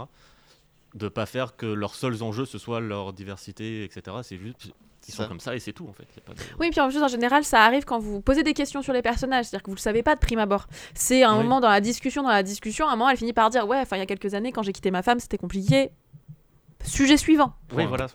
Vous, vous c'est- voilà, c'est dans, dans un lore qui, que quand vous intéressez à la personne, vous savez de quoi elle est faite. Mais l'enjeu, c'est toujours euh, aller chercher un bout de métal par-ci par-là. Mais ou Qui donne-moi l'accès à cette pièce. Promis, elle est pas sacrée. Promis, c'est juste. des cailloux euh, qui sont indiqués sur la map par des icônes de cailloux quand vous êtes devant. qui sont très importants. C'est votre, première, c'est votre première arme du jeu dans le premier, la- le caillou. Et voilà, c'était euh, Horizon. Mm. Non, mais c'est. Bah, merci déjà pour, euh, pour, euh, pour tout ça. C'était vraiment cool. Et euh, que pour. euh, on, on rigolait en disant que nous, on allait faire le, le contrepoint et tout. Mais euh, tout ce que tu as dit, euh, globalement, je pense que Damien aussi, euh, DL aussi, pardon, euh, t'es d'accord. euh, oui, mais moi, c'est euh, vraiment. on parle parfois des, des jeux qui ne marcheraient pas si c'était un autre format, si c'était des films ou quoi. Et euh, tout ce qui me bloque en fait dans Horizon, c'est son aspect jeu vidéo. Et donc c'est horrible parce que tout le reste, je, je trouve fascinant, mais euh, tout ce qui est son aspect ludique me, me, me met une barrière. euh, bah, c'est un, un open world assez classique dans sa ça. formule, dans sa euh, structure, classique je trouve le- Ubisoft. je trouve les combats juste très plus de charme, quoi. euh, alors Oui. qu'en soi, euh, Moi, l'idée j'aime bien de les combats. combattre ces gros monstres, c'est ultra kiffant. Je trouve l'univers fascinant, mais je trouve la narration euh, un peu bancale. euh, tout- euh, tous ces longs moments où tu dois juste écouter des, des audiologues, euh, où, où l'histoire en fait c'est des collectibles et je trouve ça un peu un peu con Plus en plus la mise en scène des dialogues et les personnages secondaires un peu rigides et tout. Et, et c'est horrible parce que Face, face, face, Ouais, face. euh, euh, Mass Effect a sorti en 2007 quoi. Et Bah, je trouve ça Quel horrible. bon jeu, Mass Effect. Et je trouve ça horrible parce qu'il y a plein de choses que je trouve fascinantes. Et vraiment, ouais, la première découverte d'un creuset, les, découvertes des, des, m- des machines et tout, c'est génial. Les musiques, l'environnement et tout, mais il y a tout le temps ce truc où au bout d'un moment, je m'ennuie euh, à jouer alors que j'ai juste envie de découvrir, de l'univers et son histoire. Quoi. Mais je, je pense que Horizon devrait être plus resserré aussi. Euh, moi, c'est ce qui m'a. Mm. En fait, c'est pour ça que j'ai fait qu'une douzaine d'heures de... sur le 2. Alors que ça va, j'avais apprécié le premier et je- ce que j'ai fait du 2 m'a pas déplu. Mais euh, on est enfermé. On est enfermé dans un petit monde ouvert au début du 2, un peu comme dans le Oui, premier. l- l'intro, l'intro est très longue. Elle fait presque une heure de jeu l'intro avant d'accéder. euh, toute cette, euh, ce petit monde ouvert où on t'apprend, euh, on te réapprend les mécaniques, on te fait faire quelques quêtes annexes. Les enjeux scénaristiques sont, sont plutôt très cool. Et euh, au moment, il y a genre un déclencheur qui se passe qui, qui est aussi assez chouette pour l'histoire. Et t'arrives dans le grand monde ouvert. Et là, j'étais genre, bon, bah, ça y est, je vais retrouver mon, mon rythme de jeu Assassin's Creed et je vais aller faire, euh, mettre mes marqueurs et rejoindre les marqueurs. Et, euh, et du coup, j'ai arrêté parce que ça, j'avais pas envie de faire ça. Alors que tout le début, beaucoup plus refermé, à plus petite échelle, me plaisait beaucoup. euh, Parce que concentré sur le scénario en fait. Mm. Oui. Oui, c'est ça, c'est que Mais- cet aspect monde ouvert euh, nique un peu le rythme de la narration. euh. C'est exactement moi le sentiment que j'ai eu avec le premier. Alors moi pourquoi le premier j'ai pas euh, ultra accroché c'est parce que bah, comme on l'a dit il sort toujours en même temps qu'un grand jeu. Le premier, et le deuxième c'était Elden Ring, le premier c'était Breath of the Wild et du coup j'ai fait Breath of the Wild avant. En plus, Ah pour le coup, c'était Ouais. deux jeux où c'est deux grands mondes ouverts où le but De c'est d'explorer ce le monde ouvert et d'être Et en fait quand t'as C'est Nintendo qui est arrivé qui m'a mis une énorme claque en me disant tiens ça va être ça les mondes ouverts maintenant va t'amuser Et lui qui fait Waouh, c'était génial, allez, je vais jouer à Horizon. Et là, je suis retombé. Tiens, Ah. voici Assassin's Creed avec un skin. Ouais. Oh J'ai vraiment. C'est ça qui est un peu bizarre. a- Et, mais par contre, comme, euh, comme euh, DL et tout, l'univers et tout, je le trouve bien quoi. Enfin, l'histoire et tout, j'ai j'ai- j'ai aimé, mais ouais, j'ai- Euh, enfin, tu vois, le- quand tu passes de Breath of the Wild où tu peux grimper partout et là, ah, les blocs jaunes pour que je puisse grimper. Enfin, tu vois, ça ça m'a. Ouais. En fait, il y avait un tel décalage entre les deux que forcément, bah, j'ai Il y, a pas- un vrai, il y a un vrai monde entre les deux, entre Mm. le monde ouvert et les vraies qualités du jeu. Et Mm. le premier, je sais que j'avais fait tout le monde ouvert, j'avais fait tous les points, tous les marqueurs et tout ça, en m'attendant en m'attendant, euh, une série à côté et tout ça. Et j'étais genre, oui, bah c'est un monde ouvert random et tout. Et après seulement, j'ai fait la quête principale. Et là, j'ai pu enchaîner la quête principale même. Et j'étais genre, ah, mais en fait, c'est vachement bien ce que raconte le jeu. C'est, c'est- j'aime. Et, et c'est pour ça que j'en sors avec un bon sentiment le premier. Parce que j'ai, j'ai fini sur une bonne note. Moi, quoi, moi, mais- je l'ai pas fait comme un monde ouvert hein, le jeu. J'ai vraiment, je rushais de point A à un point B euh, et tout parce que j'avais, pour le coup, et c'est là où je trouve qu'en effet, il mériterait peut-être une plus petite échelle et pas un format monde ouvert Mm. parce que, euh, bah, euh, enfin, moi, il m'a, le monde ouvert m'a rien apporté en fait. Euh, J'avais pas gagner tellement envie une- d'explorer. une structure Euh, un peu moins plausible, très euh, une structure plus bah, vraiment euh, jeu vidéo co- comme les God of, les God mais qui, le- qui leur offre une, une science du rythme de la narration euh, et un, le jeu maîtrise lui-même le- euh, son rythme et ça donne des trucs que t'enchaînes et où tu vois pas, euh, t'as pas tous ces temps morts un peu bâtards de monde ouvert où moi j'ai juste envie de flâner mais en, même temps c'est pas vraiment les horizons des jeux où flâner est très intéressant. Euh, alors que parce que si t'enchaînes bah en fait le monde ouvert c'est juste des longs temps de chargement où il se passe rien et il y a un peu cette di- dichotomie entre on veut, on veut vous raconter une histoire super cool allez-y et en même temps euh, Sony a envie, d'avoir un monde ouvert stylé donc bah, on fait un monde ouvert stylé. Et il y a clairement deux trucs qui vont pas ensemble et c'est un peu dommage. Et il y a un Mais, truc euh, sur le ouais. 2 qui m'a aussi fait stopper, mais ça, je serais tout seul, je pense, euh, dans, ce truc. Mais je, trou- je trouve c'est un sentiment très bizarre. Euh, c'est que je l'ai trouvé trop beau. Ouais. Euh, ah ouais, et- c'est, non, défaut, non, oh, mais c'est-à-dire que, en fait, je le Ouais, trouve non, beaucoup ouais. trop détaillé et réaliste visuellement. Et du coup, ça me faisait mal aux yeux de me dire, genre, attends, quelle herbe Enfin, il me dit, genre, tiens, récolte des herbes et tout ça. Et je sais pas lesquelles euh, récupérer tout ça parce que je- Ah. c'est trop détaillé, en fait. Je l'avais déjà dans Euh, le premier ce feeling, euh, surtout en comparaison avec Breath of the Wild évidemment, où euh, Oui. tout ce qui est visible. Est Breath of the Wild, c'est pas trop détaillé, j'ai l'impression. Mais c'est vrai qu'il y a un truc ouais, très fouillu, très touffu visuellement. Et euh, très, je trouve qu'il y a très peu de clarité. Ouais. De, euh, En fait, c'est le moment où t'es De obligé de, clarté. spammer. En- ouais, ça se dit clarité, clarté. Comme c'est une petite clarinette. En fait, c'est le moment où moi, quand je joue, je le vois. D'ailleurs, j'ai dû couper le son de la manette parce qu'en fait, je spam euh, le, di- le, dispi- le dispositif holographique. hmm. Puisqu'en fait, ça t'oblige en permanence à ne pas regarder le jeu, mais à l'analyser euh, sous le. Quand j'ai analysé. hmm. T'es obligé en fait de le scanner en permanence. Et ce point de vue du scan, ça, pour le coup, c'est ce qui m'a. Enfin, au début, ça me gonflait et au bout d'un moment, tu chopes la technique ou à un moment. Et c'est pour ça que je trouve que ça marche bien dans la narration. Et là, elle est déconnectée même physiquement, puisqu'elle regarde même plus le, monde réel. Elle est tout le temps sous le regard du dispositif. Et en fait, pour, pour euh, quand tu passes en ton temps à regarder euh, le, le scan, tu ne vois que des choses à collecter. Et t'es là, ouah, même dans son regard, elle ne prend que ce qui l'intéresse. C'est-à-dire qu'à un moment, elle regarde même plus les gens, elle les scanne. Et, et tu regardes, et tu ne regardes le monde que comme ça, que par le scan, où les gens ils sont là, mais comment elle fait, comment elle fait? En fait, c'est parce qu'elle est plus là. Mm. Elle est plus, elle est, pardon mon micro, elle est plus du tout, euh, elle est plus du tout en phase avec les gens. Et en fait, quand tu fais que spammer, le jeu, c'est facile, c'est un relier les points. Oui. Et du coup, tu, tu dis, mais c'est quoi l'intérêt? Bah, L'intérêt, c'est de créer cette dissociation permanente, de mon point de vue. Mais c'est parce que, en fait, c'est assez étrange. Moi, je suis très peu jeux vidéo monde ouvert. C'est très compliqué. Euh, et je sais pas, en fait, ce qui s'est passé avec Horizon parce que j'ai été happée dans ce monde-là. Et je me dis, si les gens aiment pas les mondes ouverts et que euh, ils accrochent à l'histoire, peut-être qu'il y a un pourcentage de chance que quelqu'un, qu'une nana se dise Ok, je vais jouer avec Eloy. Moi, j'ai fait très peu Mm. de jeux. Les jeux que j'ai le plus joué, c'est Tomb Raider et Eloy. Et c'est là où on sent que c'est intéressant d'avoir euh, euh, de la visibilité et, euh, et que le personnage soit féminin. Parce que bah, ça reste des bons jeux, entre guillemets, en termes de gameplay. Ça se tient. C'est pas hyper novateur. Enfin, je veux dire, vraiment, le 1, j'étais là Ah oui, je viens de faire Tomb Raider, c'est le même. C'est- les mêmes feux de camp, c'est les mêmes types de tenues, etc. Sauf que du coup, c'était C'est beaucoup Comme moi- quand même. Oui, alors clairement, clairement. Mais par contre, du coup, c'était c'était pas nouveau. J'avais, vra- enfin, j'étais là. Ah, Ah oui, oui, ça non, y est, je rentre dans, je rentre dans le monde du jeu vidéo, moi qui suis pas inhabituée. Et donc, je prends mes marques via ces jeux-là. Et comme je suis baignée dans un univers euh, narratif, je suis baignée dans un univers cinématographique, les infos de jeu, bah maintenant que c'est les mécaniques, ça y est, je les maîtrise. Bah, je- c'est juste du temps, c'est pas grave, ça me permet de processer ce qui se passe. Et puis un peu de technicité, puisque quand même vous avez, moi je le fais, je le fais jamais en mode difficile, je fais en mode normal. Et, euh, et effectivement, par contre, le gameplay, il y a des fois où tu as envie de dire non, mais c'est pas possible, j'ai touché cette touche-là. Tu me saoules. Vraiment, tu me saoules. Ouais, c'est la première fois que je hurle. ouais. C'est le chaos, c'est ça. Et que, euh, Euh, en fait, un quand même un... Il y a un poids dans les combats que j'aime bien, et pareil, le côté euh, piège ou jouer à distance, beaucoup, enfin, puisque tu es, majoritairement à l'arc quand même. Ouais. Euh, Ah, j'avais bien aimé, je trouvais ça hein. assez, euh, j'avais trouvé ça assez original. euh, Et puis, elle est crédible. Elle est lourde quand elle Mm. se relève, elle prend Ouais. son temps. Donc, ça te rend fou. Parce que t'es, mais Oui, bouge mais bouge cool. Sauf C'est qu'en fait, vrai. t'es là, mais oui C'est vraiment le truc de, comme tu disais, ouais, t'as plein d'outils différents.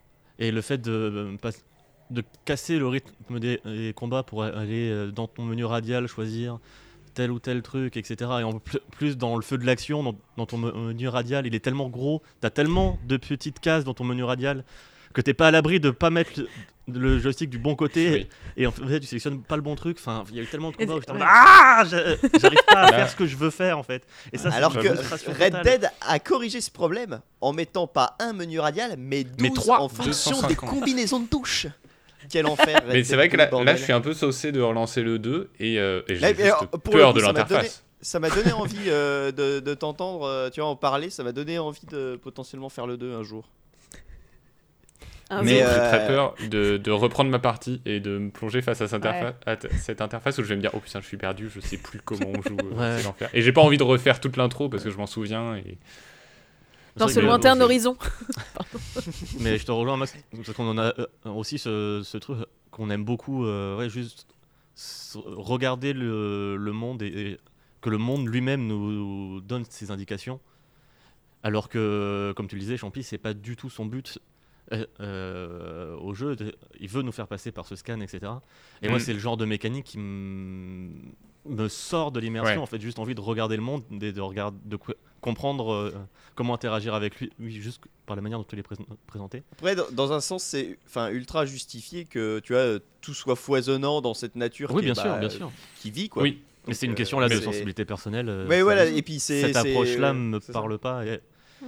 et le fait que ce soit un monde ouvert fait que j'ai envie de l'approcher de cette manière, de flâner, de prendre mon temps Ouais. et juste de le regarder. Alors qu'en fait, c'est pas du tout comme ça qu'on profite du jeu. Donc euh, il y a vraiment vrai un truc qui. Il y, a, y cette question aussi y a- de il y a peut-être des modes sur l'ultra-réalisme PC. visuel. euh, Mode sur ultra-réalisme PC visuel pour qui freine des un trucs. peu. euh. Bah, c'est- le, le, le 1 est jouable sur PC. Hein. Oui, oui. oui. Le, le- le 2 est Oui, toujours en exclusivité Sony pour l'instant, mais Il a mis du temps à arriver. arriver. Il arrivera. Un mode, euh. Un mode cel shading. Mais ouais, c'est vrai que moi je me suis beaucoup beaucoup identifiée au personnage d'Eloy et du coup c'était assez le moment où je me suis rendu compte pourquoi je m'identifiais, c'est-à-dire cette espèce de décalage permanent où t'es là mais pff, vos histoires, oh là là, mais les enjeux. Et c'était forcément avec mon vécu professionnel, c'était c'était très fort de me dire mais waouh, ok, ah oui, ah oui, moi aussi, là. moi aussi, moi aussi, les gens en fait, ils me saoulent des fois parce que je vois l'enjeu beaucoup plus loin. Sauf que bah, si tu veux avancer, bah, il faut jouer avec les gens et tu les aimes les gens. Donc c'était donc c'était assez drôle de voir que même dans la mécanique, t'es sorti en permanence de ce truc-là. Bref, il faut conclure parce qu'après je vais encore parler une Oui. heure et il reste deux personnes. Et Fouane, il va. Non, il reste une personne. t'inquiète, t'inquiète. Euh, je, je ne m'affole pas sur le compteur, tout va bien. Euh, ben, merci beaucoup, Champi. Euh, ça a été un autre point de vue très rafraîchissant sur, euh, sur Horizon et ça fait plaisir. Euh, pour ma part, avant de lancer DL sur la peur, euh, je vais juste vous faire ma petite recommandation du chef comme euh, j'avais l'habitude de le faire Mmh. quand on était quatre. euh, et ce mois-ci, ce sera la série Shrinking, une série Apple originale, machin, qui euh, où le personnage principal est un psy qui a perdu sa femme dans un accident de voiture euh, un an avant le début de- des événements de la série. euh, qui, est- a complètement sombré euh, et qui s'est laissé, euh, laissé euh, il s'est laissé lui-même à l'abandon en laissant aussi sa fille à l'abandon par la même occasion. Euh, et du coup, la série euh, raconte en fait, euh, bah, il décide d'au lieu d'écouter ses patients euh, et de, de- voilà de les, juste de ne pas les juger, voilà de les écouter, il va commencer à leur donner des conseils pour améliorer leur vie. Euh, vraiment à aller frontalement dire euh, Ben, de toute façon vous n'êtes pas heureuse avec, euh, avec votre, votre mec bah quittez-le et arrêtez de toute façon c'est le, le premier truc vraiment le point de départ c'est si vous quittez pas votre mari je veux plus vous voir de toute façon Ah, il- il Super vraiment- et voilà, ça, Vraiment, il vraiment frontalement. Et du coup, c'est une série qui est vraiment très très très très bien. Il y a une saison pour l'instant, elle est sortie au début de l'année, euh, en, en janvier de cette année. Euh, il, dedans, le personnage principal est interprété par l'acteur, je suis désolé, j'ai pas son nom, mais c'est celui qui joue Marshall dans Why I Met Your Mother. Comme ça, ça vous, vous avez, euh, vous avez sa tête et peut-être son nom. Euh, dans les acteurs aussi, il y a Harrison Ford qui joue aussi euh, le, euh, un psy euh, qui fait partie du même cabinet qui est trop bien. Ça fait trop plaisir de voir Harrison. Ford euh, jouer justement. Euh, Harrison Ford qui joue la comédie, euh, ça fait trop plaisir. Harrison Ford qui est- euh, ne revient pas juste pour tuer son personnage parce qu'il en a plein le cul. Exactement. Exactement. Euh, donc ouais, non, très très cool. Et euh, il y a plein d'autres euh, euh, acteurs, actrices qui sont euh, vraiment cool. Tous les personnages en fait sont attachants. Euh, et, euh, et du coup, je vous conseille parce que c'est en même temps une série assez émouvante, mais très drôle. Euh, donc, euh, donc allez-y, je vous conseille. Euh, c'est 10 très bons épisodes. Pour preuve, d'habitude avec Eliwen, on ne regarde que très peu de séries ensemble parce qu'on n'a pas les mêmes goûts globalement en termes de séries. Et bah là, on a tout regardé ensemble. On a vraiment déchiré ça. Voilà. déchiré ça, comme disent les jeunes. Non, les jeunes disent pas ça. Tiens, Si j'utilise une expression, c'est que les jeunes ne l'utilisent pas. hein. Ça, Ah là, c'est- cette série, on l'a c'est déchirée. mathématique. Cette série, on l'a déchirée. Je propose Ça- qu'on on l'utilise dorénavant. Je, vais... je travaille dans un lycée, je vais la. Tu je as vais la jeunes, propager, euh, cette expression. Vous l'avez Les déchiré jeunes, cette Vous l'avez série déchiré de cette série? La dernière semaine, là, j'ai déchiré les rois maudits. Fou Mais monsieur, déchirez pas vos livres. Euh, euh, et du coup, voilà. Et DL, ça va être à ton tour de nous parler de la peur dans le jeu vidéo.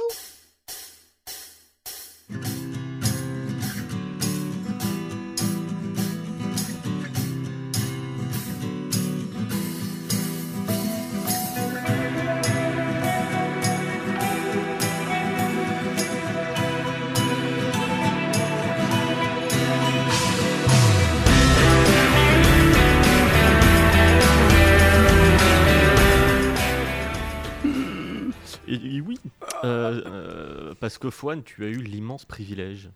euh, Tu as déjà dit. Oui, je sais, mais je le redis parce que euh, c'est le Parce que c'est vrai que c'est un grand plus beau jeu du monde, euh, de découvrir Silent Hill 2 en stream avec nous.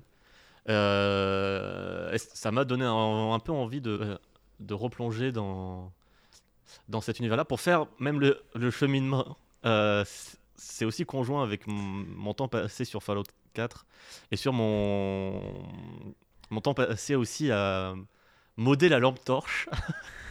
Parce que euh, la lampe torche de Fallout 4, c'est une euh, abomination. Tu sais, c'est juste le Pip-Boy qui fait une lumière verte autour de toi, euh, dirigée vers le sol.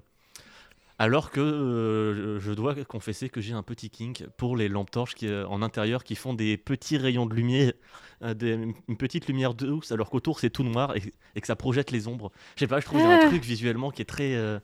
Euh, un peu angoisse, angoissant de tu sais pas ce qu'il y a autour, mais en même temps c'est très très plaisant.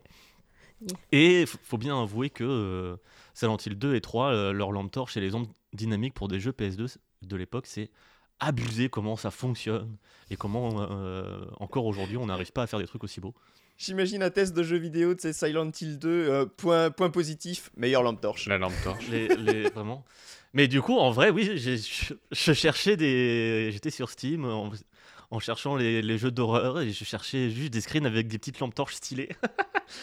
j'ai même ch- cherché Best euh, Flashlight Horror Games, enfin bref. et j'ai- j'ai- Luigi's Mansion. Et je me suis rendu compte que euh, voilà, il n'y a pas grand monde qui, qui a les mêmes kings que moi, donc bah voilà, je suis retombé dans mon attente de Stalker 2. Euh, mais en attendant, euh, j'ai relancé euh, le jeu Visage, un, un jeu d'horreur euh, qui avait un peu fait parler de lui euh, ces dernières années, Qui avait l'air terrifiant, ouais. et euh, qui m'a turbo sou- saoulé dès les premières minutes. Ok. Euh, euh, parce que l'intro, c'était en première personne. Euh, T'as des enfants agenouillés avec des sacs sur la tête et tu les tues un par un et c'est juste ça crie, c'est violent, c'est gratuit et ça m'a turbo saoulé. saoulé. En mode c'est Ah ouais. pas flippant, c'est juste euh, grossier et grotesque.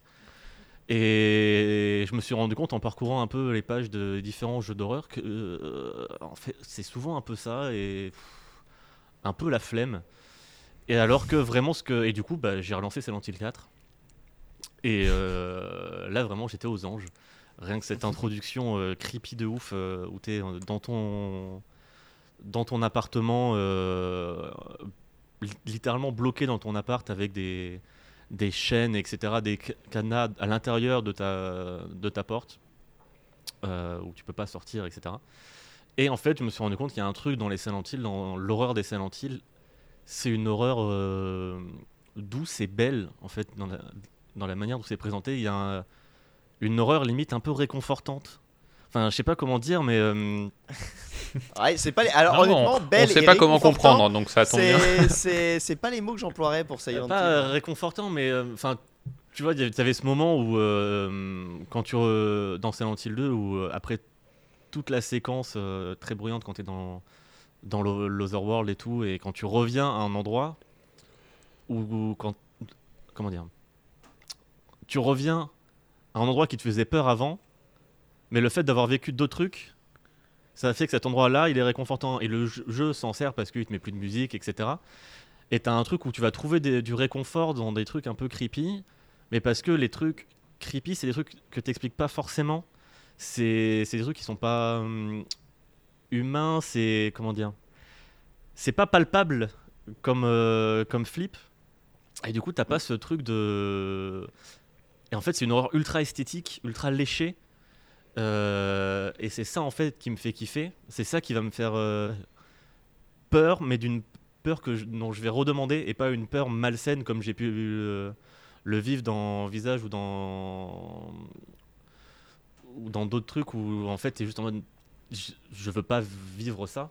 C'est ça, c'est pas, agré- c'est en agressif. fait. Ouais. Ouais, c'est c'est pas C'est- agressif. T'as un truc aussi de ok, ok, les bâtards ce qu'ils font est cool. J'ai jamais vécu un truc comme ça. Et c'est un peu stylé en vrai et ça me surprend. C'est c'est- c'est une peur du mal-être, je trouve, dans Silent Hill. C'est Oui. t'es- Ouais. pas bien. T'as pas peur en, en mode euh, tu frissonnes et euh, qu'est-ce que. C'est t'es vraiment. ah, Oui, puis au moment, ça au moment où ça tu vas te dire c'est affreux, c'est encore pire, et là tu te dis ah ouais, je peux aller si loin, et c'est en, c'est en montée douce. Oui, c'est ça. C'est-à-dire parce que et t'es surpris de. Ouais. Ça, t'es surpris par ta capacité à encaisser une image euh, bizarre. Oui, c'est ça, c'est qu'il va pas te Mm. montrer un truc euh, violent, c'est- il va te montrer un truc euh, chelou. Dérangeant. Dans la manière dont c'est amené, ça va pas être frontal, donc ça va pas te ah d'un coup. Tu vas juste attends, mais qu'est-ce que c'est? Oh, mais attends, c'est ça. Moi, je me souviens de la première fois que j'ai vu Pyramid Head. euh, pour moi, C'était frontal. frontal. Hein. Oui, mais t'as quand même le temps de surprise. Attends, c'est vraiment ça que je suis Oui, en train de et- voir. Oui, oui. Par contre, après, tu, as- tu fais. euh, C'est ça, et du coup, il y a des trucs Et qui ce que tu vois, aussi frontal euh, que ça puisse être, c'est aussi genre euh, un, mec avec une tête de pyramide. C'est genre, il Oui. y a quand même un truc de. pas réaliste euh, de, Oui, de, oui, l'horreur, mais étrange quoi. Mm. Vrai. Même dans cette scène qui est. Oui, très bien. Oui, qui reste frontal, mais oui, t'as un truc aussi de. eh, Oui, ça passe par l'étrange, comme tu le dis, Mm. et euh, par la surprise, et aussi par un truc un peu routinier, parce que Silent Hill, ça reste une série de jeux, euh, surtout les trois premiers, un peu le 4 aussi, où c'est- la- boucle de gameplay, c'est vraiment, t'es dans des couloirs et t'essayes d'ou- d'ouvrir des portes, et les trois quarts sont fermés à, à tout jamais. Et, euh, mais il y a quand même un truc où, où du coup, ça leur permet de, à chaque porte qui s'ouvre, euh, tu sais pas vraiment ce qui va se passer. Euh, on retrouve pas le, il y a pas le coup de génie de Resident Evil du, pour dire du bien de Resident Evil truffe, de, de, de l'écran de chargement avec la porte qui s'ouvre, qui, qui, je trouve est une idée géniale. Ah ouais. Euh, mais t'as ce truc de, tu vas avoir des pièces où il va rien se passer, ou juste tu vas avoir des ressources et t'es content, tu vas ramu- euh, récupérer tes balles de pistolet ou tes boissons re- revigorantes au son du toudoum qui fait très plaisir. Et euh, mais tu vas aussi avoir des pièces où il va avoir, tu vas avoir des, décors un peu creepy, et d'autres pièces où tu vas avoir un truc vraiment quand tu vas rentrer, tu vas mode ah et qu'est-ce que c'est que cette, euh, que cette angoisse et qui, va te surprendre? Et du coup ça qui va casser un peu cette rythmique Le, le, le 3 a vraiment. le 3 a beaucoup ça, le a 4 aussi vraiment a ça. des, des pièces qui m'ont terrifié. Et c'est pour ça que je veux pas faire le 4. hein. Pareil, dans le 2, t'as. euh, Enfin, ce que, ce que j'ai trouvé cool, c'est le bruit de la radio qui t'annonce un peu le truc. Mais du coup, quand tu ouvres une porte, tu dis Tiens, fait que j'entende pas la radio là. Oui. Ça, je me suis rendu que compte aussi que ça fait partie des, des trucs qui me font, qui sont très efficaces sur moi en termes de flip. Euh, c'est ce que je qualifierais de glitch horror. Euh, une horreur un peu basée sur des, des glitches visuels ou sonores. Euh, euh, quelque chose que j'ai pas mal vécu sur Observer. Euh, attention, on va- je vais dire du bien de la Bloober Team. Euh, je sais que c'est pas commun. Euh, mais C'est la première fois dans ce podcast. probablement. Euh, ce jeu m'a beaucoup pris en termes d'horreur par ça. qu'il utilise son contexte un peu, un peu cyberpunk, un peu futuriste pour futuriste pour mettre des, pour faire une horreur avec bah ouais justement des, des glitches visuels, des glitches sonores, etc. Rendu fou. ça c'est quelque chose qui me qui me prend pas mal, qui me fait pas mal frissonner parce que bah, ça joue aussi sur euh, l'inattendu et le attends qu'est-ce qui se passe, l'incompréhension, sans passer par euh, des visuels juste euh, gore ou glauque.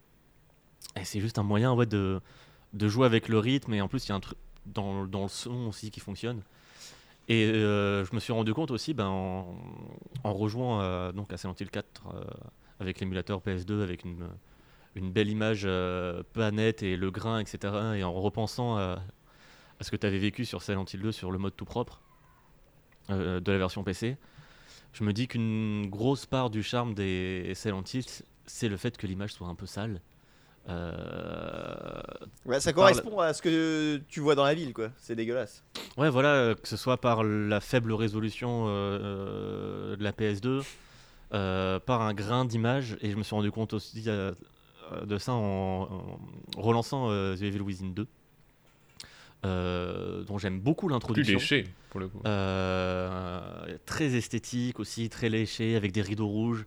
Voilà, forcément ça me parle, un truc un peu Twin Peaksesque. C'est ce que j'allais dire. Euh, Mais euh, il y a un truc très propre en fait dans Par contre, les rideaux Within 2. rouges, c'est gênant quand on va chez toi. hein. Ça, ça Ah, il y a un truc, oui, il y a un- une esthétisation de la violence et de l'horreur dans le 2, mais moi que j'apprécie particulièrement, mais qui est beaucoup belle. plus propre, euh, Ouais, oui, qui ouais, est genre. euh, et- Mais du coup, ça m'a fait pas mal contraster avec ce truc de, de ce que je vivais en, en jouant à Silent Hill 4 en même temps, où, où- j'étais content d'être sur ma grosse télé devant un jeu un peu flou et un peu granuleux, Mm. et où je trouvais que ça euh, jouait vraiment en plus du, du charme euh, du jeu. Bah, et- Ça contraste aussi, euh, pardon, euh, énormément avec le premier Evil Within. Oui, qui lui a une image Qui est, beaucoup dégueulasse. plus, euh, qui est beaucoup plus poisseux, euh, Ouais, relancé ouais, qui est en genre même temps et un que grain ça visuel. très bien. Ce, ce filtre qu'a The Evil Within de, de grain avec euh, un truc très poisseux, avec le truc aussi très esthétique de euh, ce choix du 16 neuvième qui je trouve en termes de, de framing, de, de cadrage des environnements euh, et du fonctionne à merveille je trouve dans The- le premier The Evil Within avec beaucoup de jeux de contre-jour en plus donc ça moi forcément je suis ravi euh, alors que pourtant, euh, The Evil Within, c'est pas un jeu que je porte forcément dans mon cœur, mais je trouve que de- en termes d'esthétique, il a un truc. Mais je trouve pas que ce soit un jeu vraiment flippant. Enfin, hum, C'est Resident Evil 4. quoi. il a des séquences qui fonctionnent, d'autres qui m'emmerdent, et d'autres où je suis en mode ah, c'est malin, mais ça va pas me faire flipper. Mais il y a une esthétique quand même. C'est vraiment un buffet un peu. Eh, euh, en jeu, en jeu d'horreur, on peut faire ça, on peut faire ça, on peut faire ça, on peut faire ça. Prenez et servez-vous. Et euh, Ah, il y a le des trucs qui à fonctionnent volonté. et d'autres un peu moins. Là où je trouve The Evil Within 2 un peu plus, euh, peut-être un peu plus classique, mais au moins plus fo- focus dans ce qu'il fait.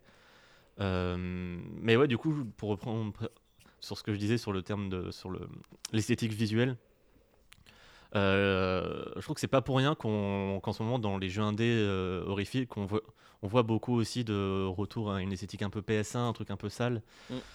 Et je pense que ça joue beaucoup Ah sur bah, la ça, ça me flip fait penser à Signalis. euh, que j'ai pas fait. Il faut que je le fasse. Est- eh, J'ai commencé, j'ai pas continué, mais rien que le début, c'était bien. C'était vraiment très bien. Et, euh, et pareil, bah ouais, les graphismes, c'est complètement euh, ça, euh, PS1 tiers, et euh, c'est vrai que ça Ouais. Et je pense que euh, qu'on a perdu en potentiel horrifique avec euh, l'image, une image trop propre. Mm. Et euh, Genre le remake de Dead Space? Euh, je sais pas. Et ben pour le coup pas- c'est l'inverse. C'est pour le coup ça. En fait c'est pas que ça. C'est pas que. En fait comme Dead Space c'est c'est. Je sais pas comment dire. C'est-à-dire que c'est à la fois. Alors moi, jeux vidéo d'horreur, déjà, c'est. Tu vois, genre, j'ai crié dans Inside. Parce que moment, j'ai Ça vu la gamine et j'ai hurlé.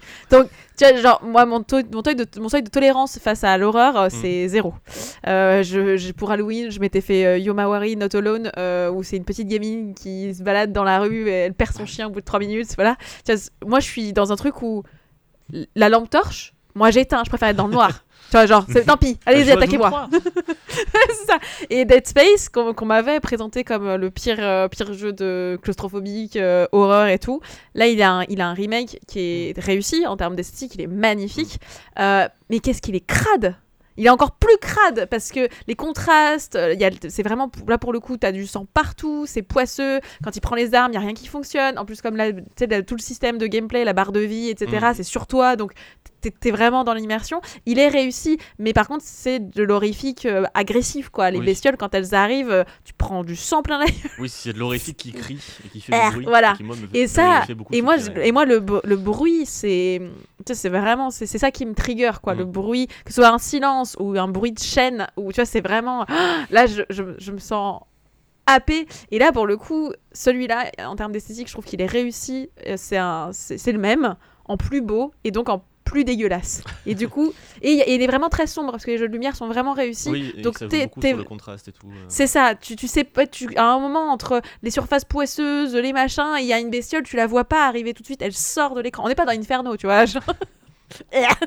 Mais euh, ça, moi, c'est moi, c'est ce genre de choses-là qui me font, qui me mettent mal, cette espèce de truc dégueulasse permanent. Là où un Inside ou un Limbo te fout mal parce que c'est bizarre Mm.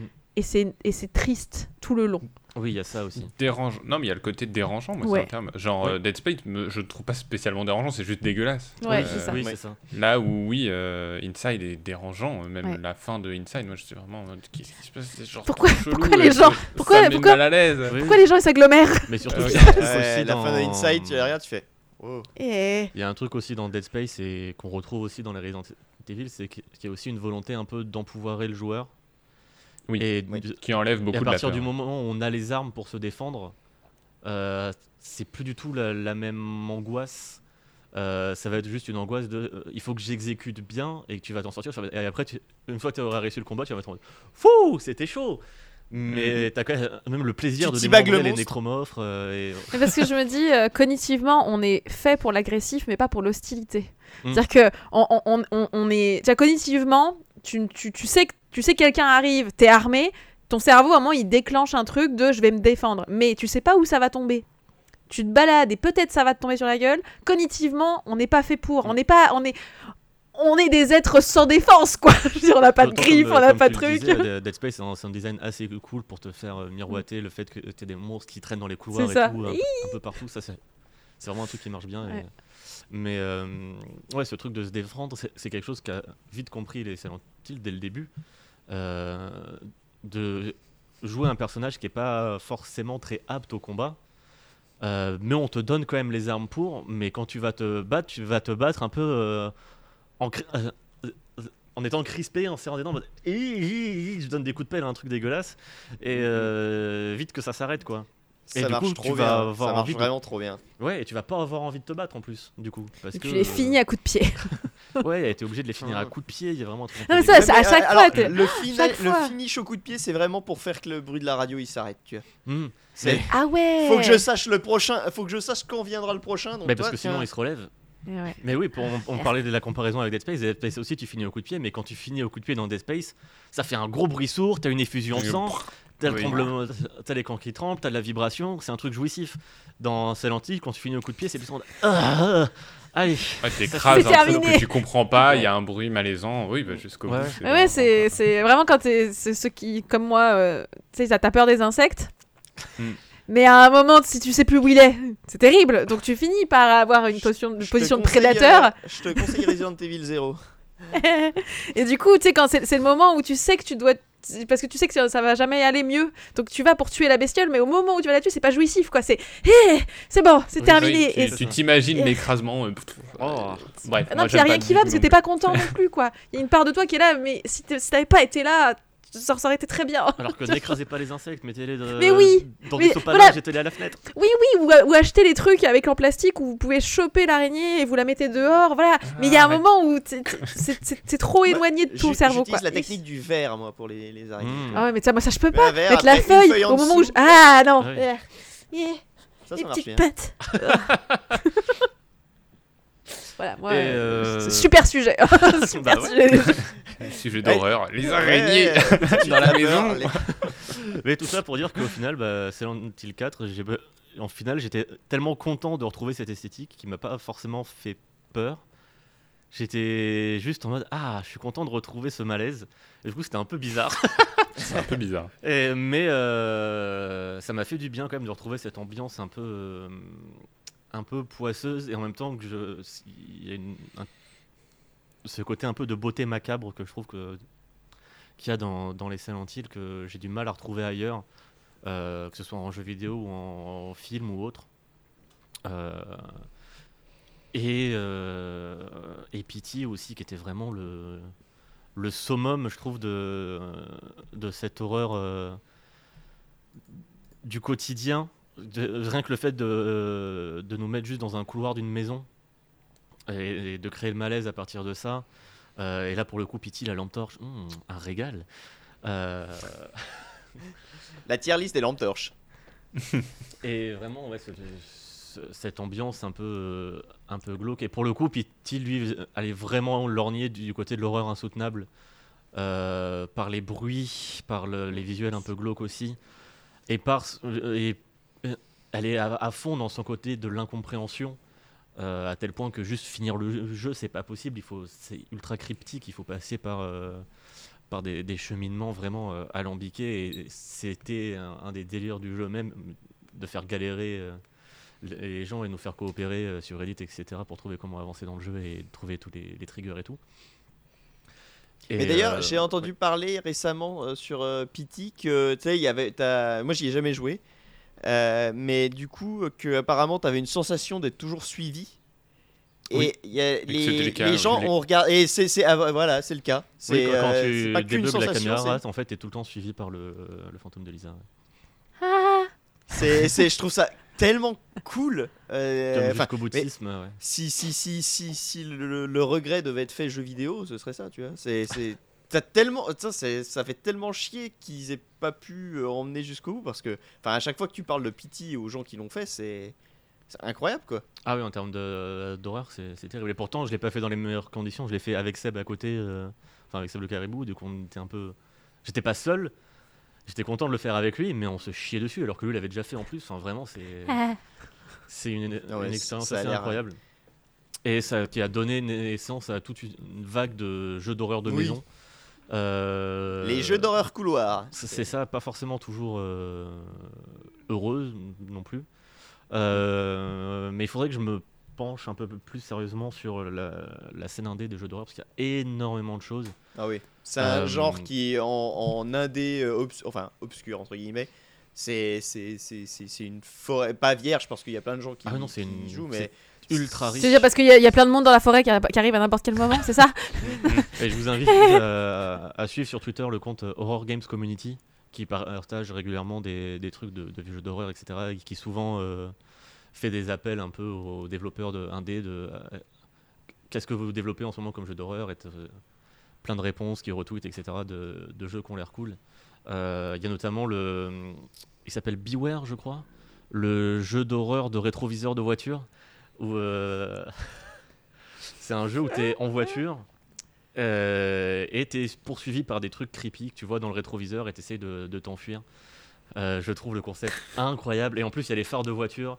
Donc, bah, euh, lumière dynamique, esthétique. euh, Hmm. King de David Lynch, de- des phares de voiture dans la nuit, etc. Donc ça, vraiment, je, je suis trop chaud. Je, je crois que ça s'appelle Beware. Euh, Moi, rien que, de, rien que vous me décrivez ça, je suis pas bien. oui, c'est ça. Et Mais par contre, c'est vrai que se, se lancer dans les jeux indés euh, d'horreur, euh, c'est une tâche titanesque. hein. Ben, surtout tu prends le risque de tomber sur des trucs euh, comme Ouais, m'a fait visage de très gratuit ou euh, des trucs à la euh, Bluebird Team qui euh, utilisent euh, Oui, les maladies mentales propos, de, euh, de ouais. manière ultra Ah, non. maladroite. Oh non Et ça, vraiment. Mais on- c'est bon maintenant, c'est bon là. ouais, Allez. ouais, euh, En et fait pas, vraiment, ils font le remake de Silent Hill 2. Oh non, niquez-vous. et vraiment, Ah, quand je parcourais euh, la page euh, jeu indé d'horreur de Steam, il y avait plein de trucs de descriptifs de euh, oui, euh, maladie mentale. Enfin, Oh là là. ah Bref, ça me rend ouf, donc euh, turbo flemme, donc euh, voilà. Mais euh, j'imagine qu'il y a quand même des, des trucs qui vont sortir qui peuvent être intéressants. Il y avait notamment un, un- un jeu qui m'avait fait un peu de l'œil, qui était un peu euh, pity, mais dans les tranchées de la Première Guerre mondiale. Je trouvais ça assez cool. Voilà, il y a déjà de l'horreur dans les de- trucs. de euh, hein. sur euh, le syndrome post-traumatique. euh, Ah Il y a des trucs intéressants à faire. Là encore, ça parle de, de maladie mentale, donc à voir comment c'est Oui, traité, mais- Le post-traum, le post-traum, il est, il est, il est justifiable Oui, en voilà. termes d'utilisation de l'horreur, parce Oui, que on est bien sur un moment quelqu'un qui a un décalage et il n'y a plus possibilité de revenir à une si- situation saine. Oui. Dire, et, et- et on n'est pas sur vous avez telle pathologie, euh, votre monde est décalé, donc c'est terrifiant. Non, c'est terrifiant pour Ou ceux qui vous sont pas dedans. mais en fait. Même The Medium Parce que- euh, parle aussi de, de trauma, mais. euh, en... Enfin bref, c'est une catastrophe, c'est une horreur, ne jouez Oui. pas à cette merde. Euh, Et du coup, Alan Wake, vous le placez où en termes d'horreur? Alan Wake, je le place c'est de la- dans, l'horreur, dans l'horreur fantastique. un peu à la Stephen King. Ouais. ou euh, horreur mais qui est un peu pulp Mm. et il en joue fun. aussi euh, enfin je Ouais. veux dire le moment où tu où t'en viens à te battre en- contre des moissonneuses batteuses euh, qui te sont jetées au visage euh, alors qu'il y a un concert de métal derrière bon bah ouais c'est cool mais mais en même temps il sait instaurer aussi son ambiance euh, Ouais, ouais, tout Ça le début où tu commences. peur, euh. Moi, moi, Alan Wake, toute l'intro, euh, bon déjà parce qu'il y avait un, tu sais, genre forcément tu, tu regardes Misery, t'es là, ok, euh, Mm. c'est un peu flippant et tout. Et puis le moment où tu prends conscience, t'es là, ah non mais en plus ça va m'arriver là, Je- ça va m'arriver, Oui. ça va, for- c'est- ça va Quand m'arriver tu comment lis les pages, oui, quand tu lis les pages Oui, et que tu sais ce qui va, ce qui va arriver, ça fait. Ah là là, mais c'est- il est très, il est très Comme marrant. quoi, mais la- contrôle aussi ouais. euh, dans. Oui, c'est ça. Contrôle pareil. Je veux dire, euh, on est sur des trucs comme, comme quoi c'est pas la surprise qui fait peur. Non, Mais c'est pas du jeu d'horreur, et c'est ça que je- c'est pour ça que je les aime bien aussi Mm. dans leur euh, vision un peu de la peur, parce que malgré tout, ils savent mettre une ambiance, ouais, un peu flippante, mais un peu rigolote aussi, Oui. euh, étrange, mais étrange euh, fun quoi. Je oui euh, a ce côté un peu pulp aussi ouais. Oui, c'est Mm. pas c'est pas de l'étrange à l'inside ou limbo où t'as Mm. vraiment la sensation du oui, j'allais dire même type Py- pyramide head, c'est-à-dire que t'es là ce que je suis en train de regarder est réel, mon Ouais. cerveau il arrive pas du tout à process et ça résonne avec des trucs beaucoup trop non en fait non. Là on est sur euh, c'est de l'absurde. Non mais c'est possible, arrêtez les conneries. Ah oui, oui. Oui, oui, c'est ça. Et, et c'est kiffant parce qu'ils ils aiment faire des jeux d'action au final et ils le font bien. Et, et ils ont confirmé qu'Alan Wake 2, ça serait pour 2023 et je suis très content. Euh, mais du coup, pour euh, revenir un peu sur les, les jeux qui nous font peur, alors que c'est pas forcément des jeux d'horreur, euh, moi vraiment, les deux expériences récentes qui m'ont fait le plus flipper, euh, Outer Wilds et Half-Life Alyx. Bon, Half-Life je Alyx, pensais à il y a Outer des Wilds, éléments euh, flippants et en plus il y a la VR donc clairement ça joue. Euh, et, et tu parlais de Call of the Mountain, euh, clairement j'avais testé la démo de The Climb qui était en VR aussi un truc d'escalade par Crytek. C'est flippant, je ne peux pas jouer à ça, ça me terrifie. Mais Outer Wilds, ouais, c'est un jeu qui Oui. profondément me m'angoisse et me terrifie, mais pour des trucs Il très... paraît que le, le DLC est terrifiant, faut que je le fasse. Mhm. Il Bah, paraît que le DLC bon. d'Outer Wilds, euh, même si tu sais que c'est terrifiant, bah tu vas quand même te faire dessus. Et ça, Bah ça alors je crois avoir vu du coup euh, pourquoi, mais je trouve, moi je trouve ça assez classique la peur qu'il fait dans le DLC si si j'ai bien vu, si c'est bien ce dont on parle, je trouve ça assez classique. Là où la peur qu'il met, qu'il peut mettre en place euh, dans, dans le jeu de base, Ouais. Euh, elle, elle est terrifiante parce qu'elle est liée aussi au- à l'espace, à la peur du vide. à- Oui, à nous, notre peur des échelles. euh, Et Ouais. en plus, personnellement, il y a ce truc aussi peur de, des échelles Ça permet de grimper, c'est très pratique. de mécanique. Il aime pas Metal Gear Solid J'ai 3. jamais pu finir tout. Metal Gear 3, ouais, ni le 1 d'ailleurs. Euh, Bloqué. euh, ou de, de, de la boucle temporelle qui Ouais. me rajoute aussi une frustration de j'ai envie d'explorer, mais en même temps je peux pas prendre mon temps. Et ça me coupe dans le truc. Qui, rajoute en fait le, euh, le fait que tu ne peux pas tu ne peux pas prendre le temps de t'habituer à, à ces environnements et à ces trucs un peu, euh, angoissants en tant qu'humain. Et ça me fait penser à, je crois que c'est un acteur de Star Trek euh, qui était allé dans l'espace et qui en est revenu complètement dévasté en mode c'est c'est terrifiant et ça me fait bader de ouf cette immensité, ce vide euh, et euh, et Outer Wilds me fait un peu ressentir ça et ça me rend ouf parce que le jeu a l'air incroyable et euh, mais j'arrive pas à... Ah, ça, c'est c'est très, c'est très cognitif. hein. Le cerveau qui, face à l'immensité, ne peut rien calculer, rien distancier, rien appréhender, bah, il bug en fait. Ouais. Et donc, soit il bug, euh, soit il bug de manière. euh, C'est-à-dire qu'il lâche, ok, donc les gens, ça leur fait rien. Soit à l'inverse, il est pétrifié. Et t'es dans ce truc du, mais je, je peux pas appréhender ce truc-là. C'est la peur de l'inconnu, en fait, c'est ça. je- Je vais boucler la boucle euh, parce que moi je trouve que c'est une peur qui me rassure énormément. Ah. Quand j'imagine l'infini de l'espace, Mm. même quand je regarde les étoiles la nuit, euh, et de comprendre qu'on n'est rien et tout ça, Ouais. les- la- les- l'échelle que je ne peux même pas calculer, enfin qui est Ouais. incalculable, c'est littéralement l'infini. Il y a un côté genre, ah ça me rassure. Oui, Ça me mais rassure je, vois- de mais me je vois qu'on pourquoi. rien, tu vois, genre juste... Finalement. euh, Eh ben écoute, moi je suis Ouais. rassuré devant des, des murs de rouille qui tremblent et, et les sons À chacun son industriels truc. Pas moi, d'Akira ouais. Yamaoka. euh. Chacun Mais son- Half-Life sa Alix, peur par contre, euh, m'a- justement, m'avait pas déçu parce que j'aime beaucoup le jeu, mais euh, tout le monde m'avait dit attention, ça fait flipper et tout ça. Et j'ai vraiment pas eu peur du tout devant Half-Life Alix, Ah ouais? que je trouve plutôt marrant euh, justement dans son approche. Un peu pulp aussi. Ah, moi, c'est. justement, euh, avec les premiers, euh, comment ça s'appelle, les crabes. headcrabs, euh, ouais. Les headcrabs qui te sautent au visage, c'est genre, oh là, le jeu va être terrifiant et tout. Et en fait, très vite, ça devient des blagues où tu les vois sur un mannequin, ou alors il saute sur une vitre et en fait, il avait pas vu qu'il y avait une vitre devant toi. Et, Oui, oui. et très vite, le jeu en rigole et, et te fait des petits genre bouh, mais plus dans un style Resident Evil Mais que. je trouve qu'il y a quand même des moments dans Half-Life Alix de. euh, On est vraiment dans un podcast de gentrification. où, Je je pense que c'est le podcast qui parle le plus de jeux VR Ouais. euh, depuis euh, le début de l'humanité. hein. Plus- Sachez que j'ai fait une chronique à 25 euros max. C'est vrai. euh, voilà. Euh, mais, C'est euh, dans il y a ce truc quand même d'ambiance aussi et du fait d'être dans le truc et de ne pas avoir la, la barrière du, du clavier souris ou de la manette comme, euh, comme protection. Parce que si vraiment tu as un truc qui te saute au visage, bah tu c'est toi Oui. avec ta, tes mains qui dois réagir. Et euh, au- aussi la, la peur de pas. euh, Enfin, moi je jouais là, euh, derrière moi, la peur de pas euh, reculer, de tomber sur ma télé. qui jouait aussi. Oui. Mais euh, non, je trouve que ouais, dans, dans Half-Life, et il y a un truc je trouve qui fonctionne, pas mal en termes d'ambiance crade. Je trouve que c'est vraiment le, le, le, le- Half-Life Oui, qui va oui, le oui. plus loin dans l'ambiance un peu crade et qui fonctionne. Parce que même Ravenholm dans, dans Half-Life 2, qui commence par à t'instaurer un, un truc un peu flippant, au final ça devient Ça un terrain en- de jeu ouais. incroyable pour le Gravity Gun où tu t'amuses à tout découper. euh. Ouais, moi je peux pas. Half-Life ça m'a traumatisé étant môme. Les, les headcrabs c'est vraiment c'était l'enfer pour moi. Du coup euh, le 2 quand j'y ai joué je suis arrivé à Ravenholm j'ai fait bah fin. Fin du jeu. C'est bon là j'ai fini le jeu. Il y a- tu tu vois il y avait j'avais réussi à me faire au headcrab et là il y a les, les super headcrabs là encore plus vislards. C'est vrai. bah, allez, bah, allez, allez donc allez donc mourir. Mais les super headcrabs, en fait, ils te, mettent un, ils te mettent un PV, mais après ta vie remonte.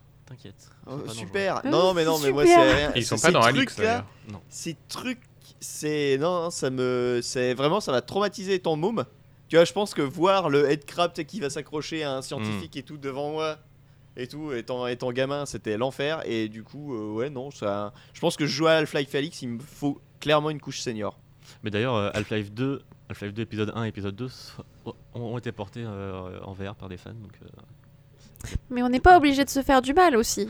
Avoir peur, c'est bien tant que c'est bien. Oui, oui. ah ouais non mais j'ai j'y jouerais pas hein, c'était Mais j'ai c'est ressenti si- ça si en- tu Ce truc d'avoir peur, c'est bien tant que c'est bien. J'ai ressenti ça l'autre soir euh, où je me suis dit, tiens, je vais me re-regarder Hérédité. Et il y a un moment où je ouais, non, en fait, non. je, ouais, oh non. Alors que c'est un film formidable, mais vraiment, il y avait un moment de, ouais, non. Donc voilà, est-ce que euh, vous, des exemples comme ça, de jeux qui vous ont fait peur, mais qui sont pas forcément des jeux qui sont censés faire peur Je suis, je triste parce que je suis sûr que je vais, je vais y penser. Oui, je suis sûr que je vais m'en rappeler. euh, tu vois, une fois euh, le. Mais ça peut être sur des trucs, tu vois, typiquement, euh, euh, Max, euh, The Crew en motocross en, en première personne. Moi, ça me terrifie. Non, mais après, j'en avais déjà parlé euh, il y a longtemps, mais moi, il y avait Minecraft et tout ça où tu peux avoir des moments juste de de flip, de, surpri- de surprise euh, qui, qui sont très efficaces, mais c'est pas du tout des jeux d'horreur. Mais... non, non, bah, The Crew, c'est pas un jeu d'horreur, mais vraiment. euh, Non, non parce plus, que moi aussi, j'ai une peur de la vitesse, mais ouais, la, la- la- la moto en première personne euh, dans la forêt, vraiment, c'est c'est une peur un peu grisante de ah, je, je perds le contrôle. Euh, je me souviens avoir euh, été un peu. Enfin, c'était pas une grosse peur, hein, mais euh, métro. euh, Il Ouais. y, a- il y a des moments où. T'es vraiment sous stress, quoi. hein. Vraiment, Quelle belle euh, lampe aussi dans le métro. Le premier Bioshock aussi. Bioshock, on l'oublie. euh, Bioshock, oui. Enfin, on a, les gens qui découvrent Bioshock, euh, bisous panda, euh, sont toujours assez surpris de découvrir que en fait ça fait flipper, euh, alors que le jeu n'a jamais été présenté comme tel. Le, le début, Ah, si, euh, si. le début oui, ouais, est très très cool. euh. Parce que c'est pareil, c'est un, côté un peu malsain. euh, y a plein, de- enfin, Oui. que tu retrouves dans les jeux VR, type, euh, enfin, dans, le- dans le VR notamment, Rush, à- euh, Rush Hour mince. Non mais euh, Ah oui, c'est, c'est. Oui, ça fait un peu flipper. Ah, comment ça Non, Rush and Blood, euh, où t'es dans un, t'es dans un, t'es dans Ah un oui, un univers train de, fantôme, ouais. ouais, t'es dans un train fantôme et, euh, et tu vois ce truc-là, cette ambiance-là un peu très euh, Frix.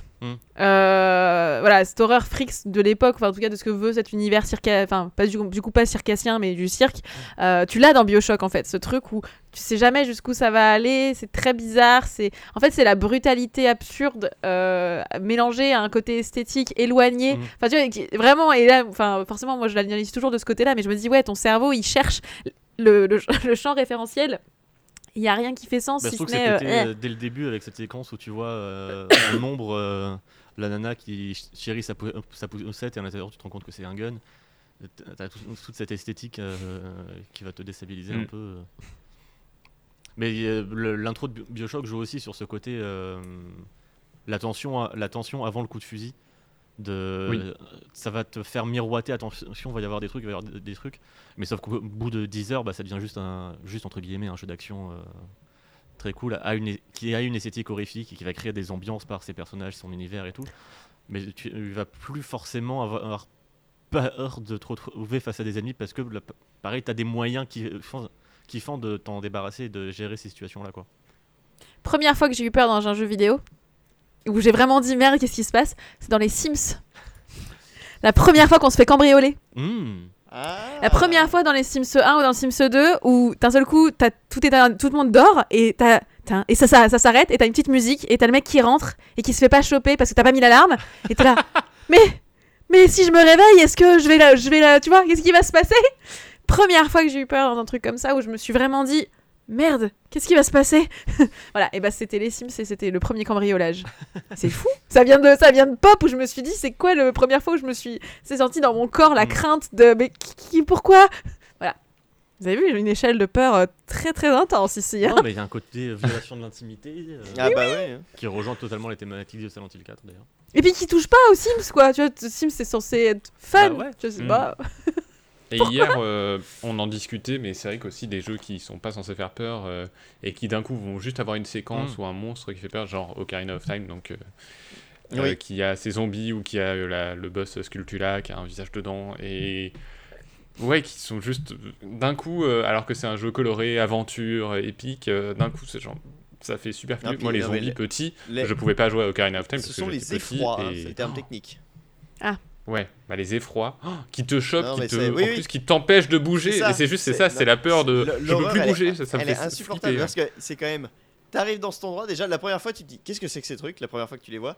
Et quand ils s'activent, quand ils te voient, ils s'activent. Et là t'entends juste le, leur cri ultra aigu, ça fait Mm. comme ça. Et là t'as ton perso qui est, qui est figé et juste tu vois le machin qui s'approche de toi, doucement. Et t'es là, Yeah. mais, mais, Ouais, mais, mais, c'est mais, mais-. Et c'est vrai que c'est c'est terrifiant. Voilà. Mais c'est vrai que c'est cool les moments où le où il y a des jeux qui sont pas horrifiques, qui cherchent à faire de l'horrifique, euh, parce que ça leur ça pose un peu le rythme et ça leur demande une certaine créativité, euh, souvent pour justement euh, Mm. chercher un peu dans l'étrange, etc. Et c'est souvent des moments qui que j'apprécie parce que ça pousse justement les devs à,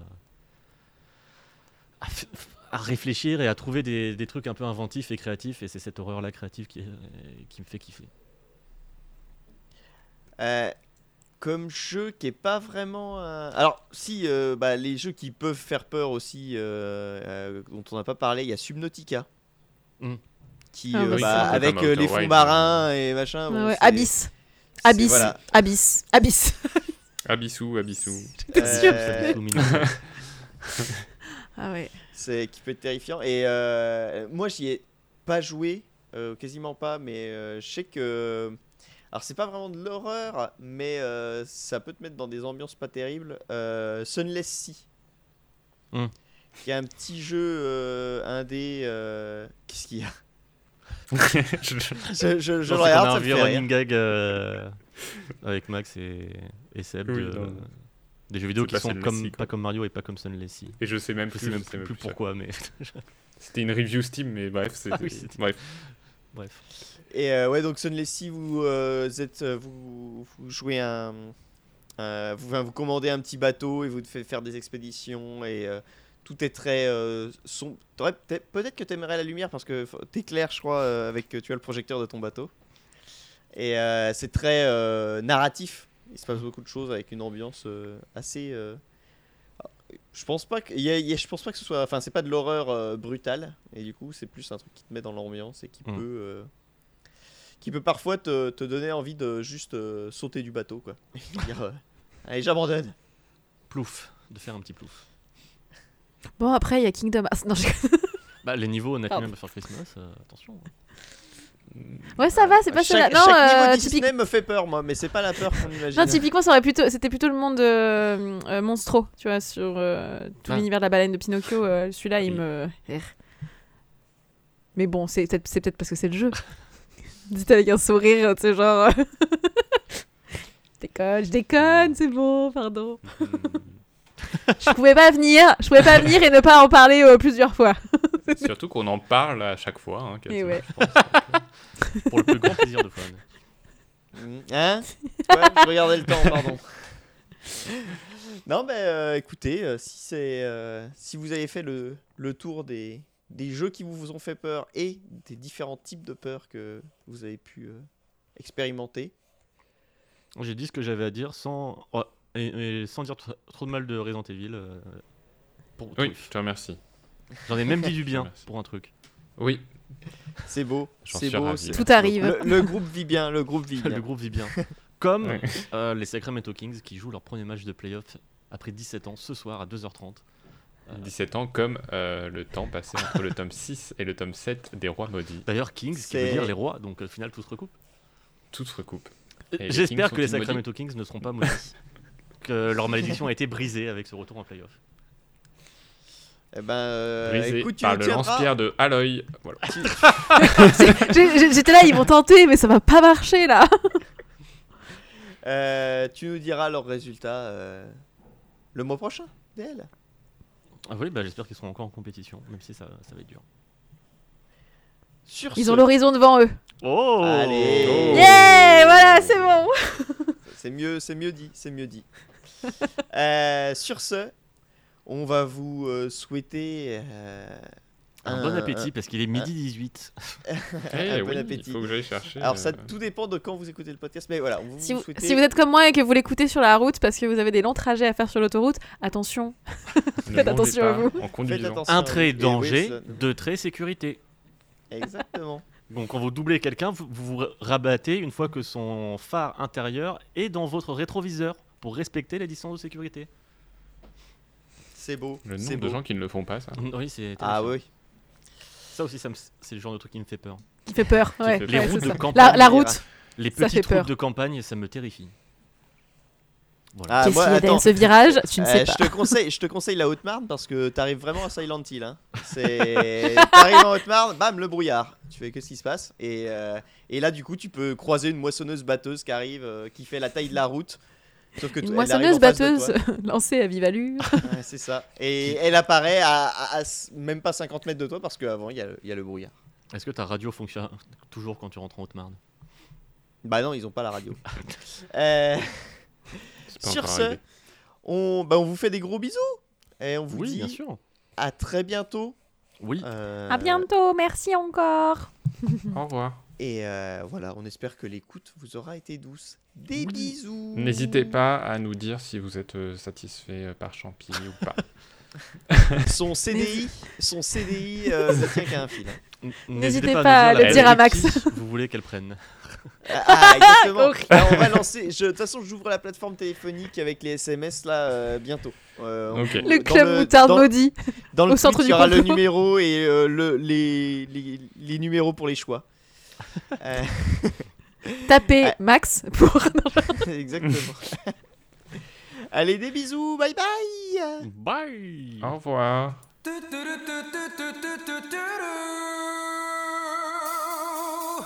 Crème moutarde.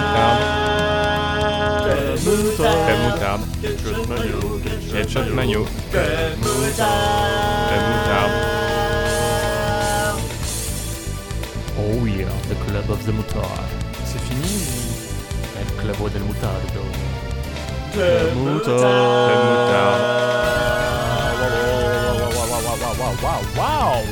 Oh my god. Ah.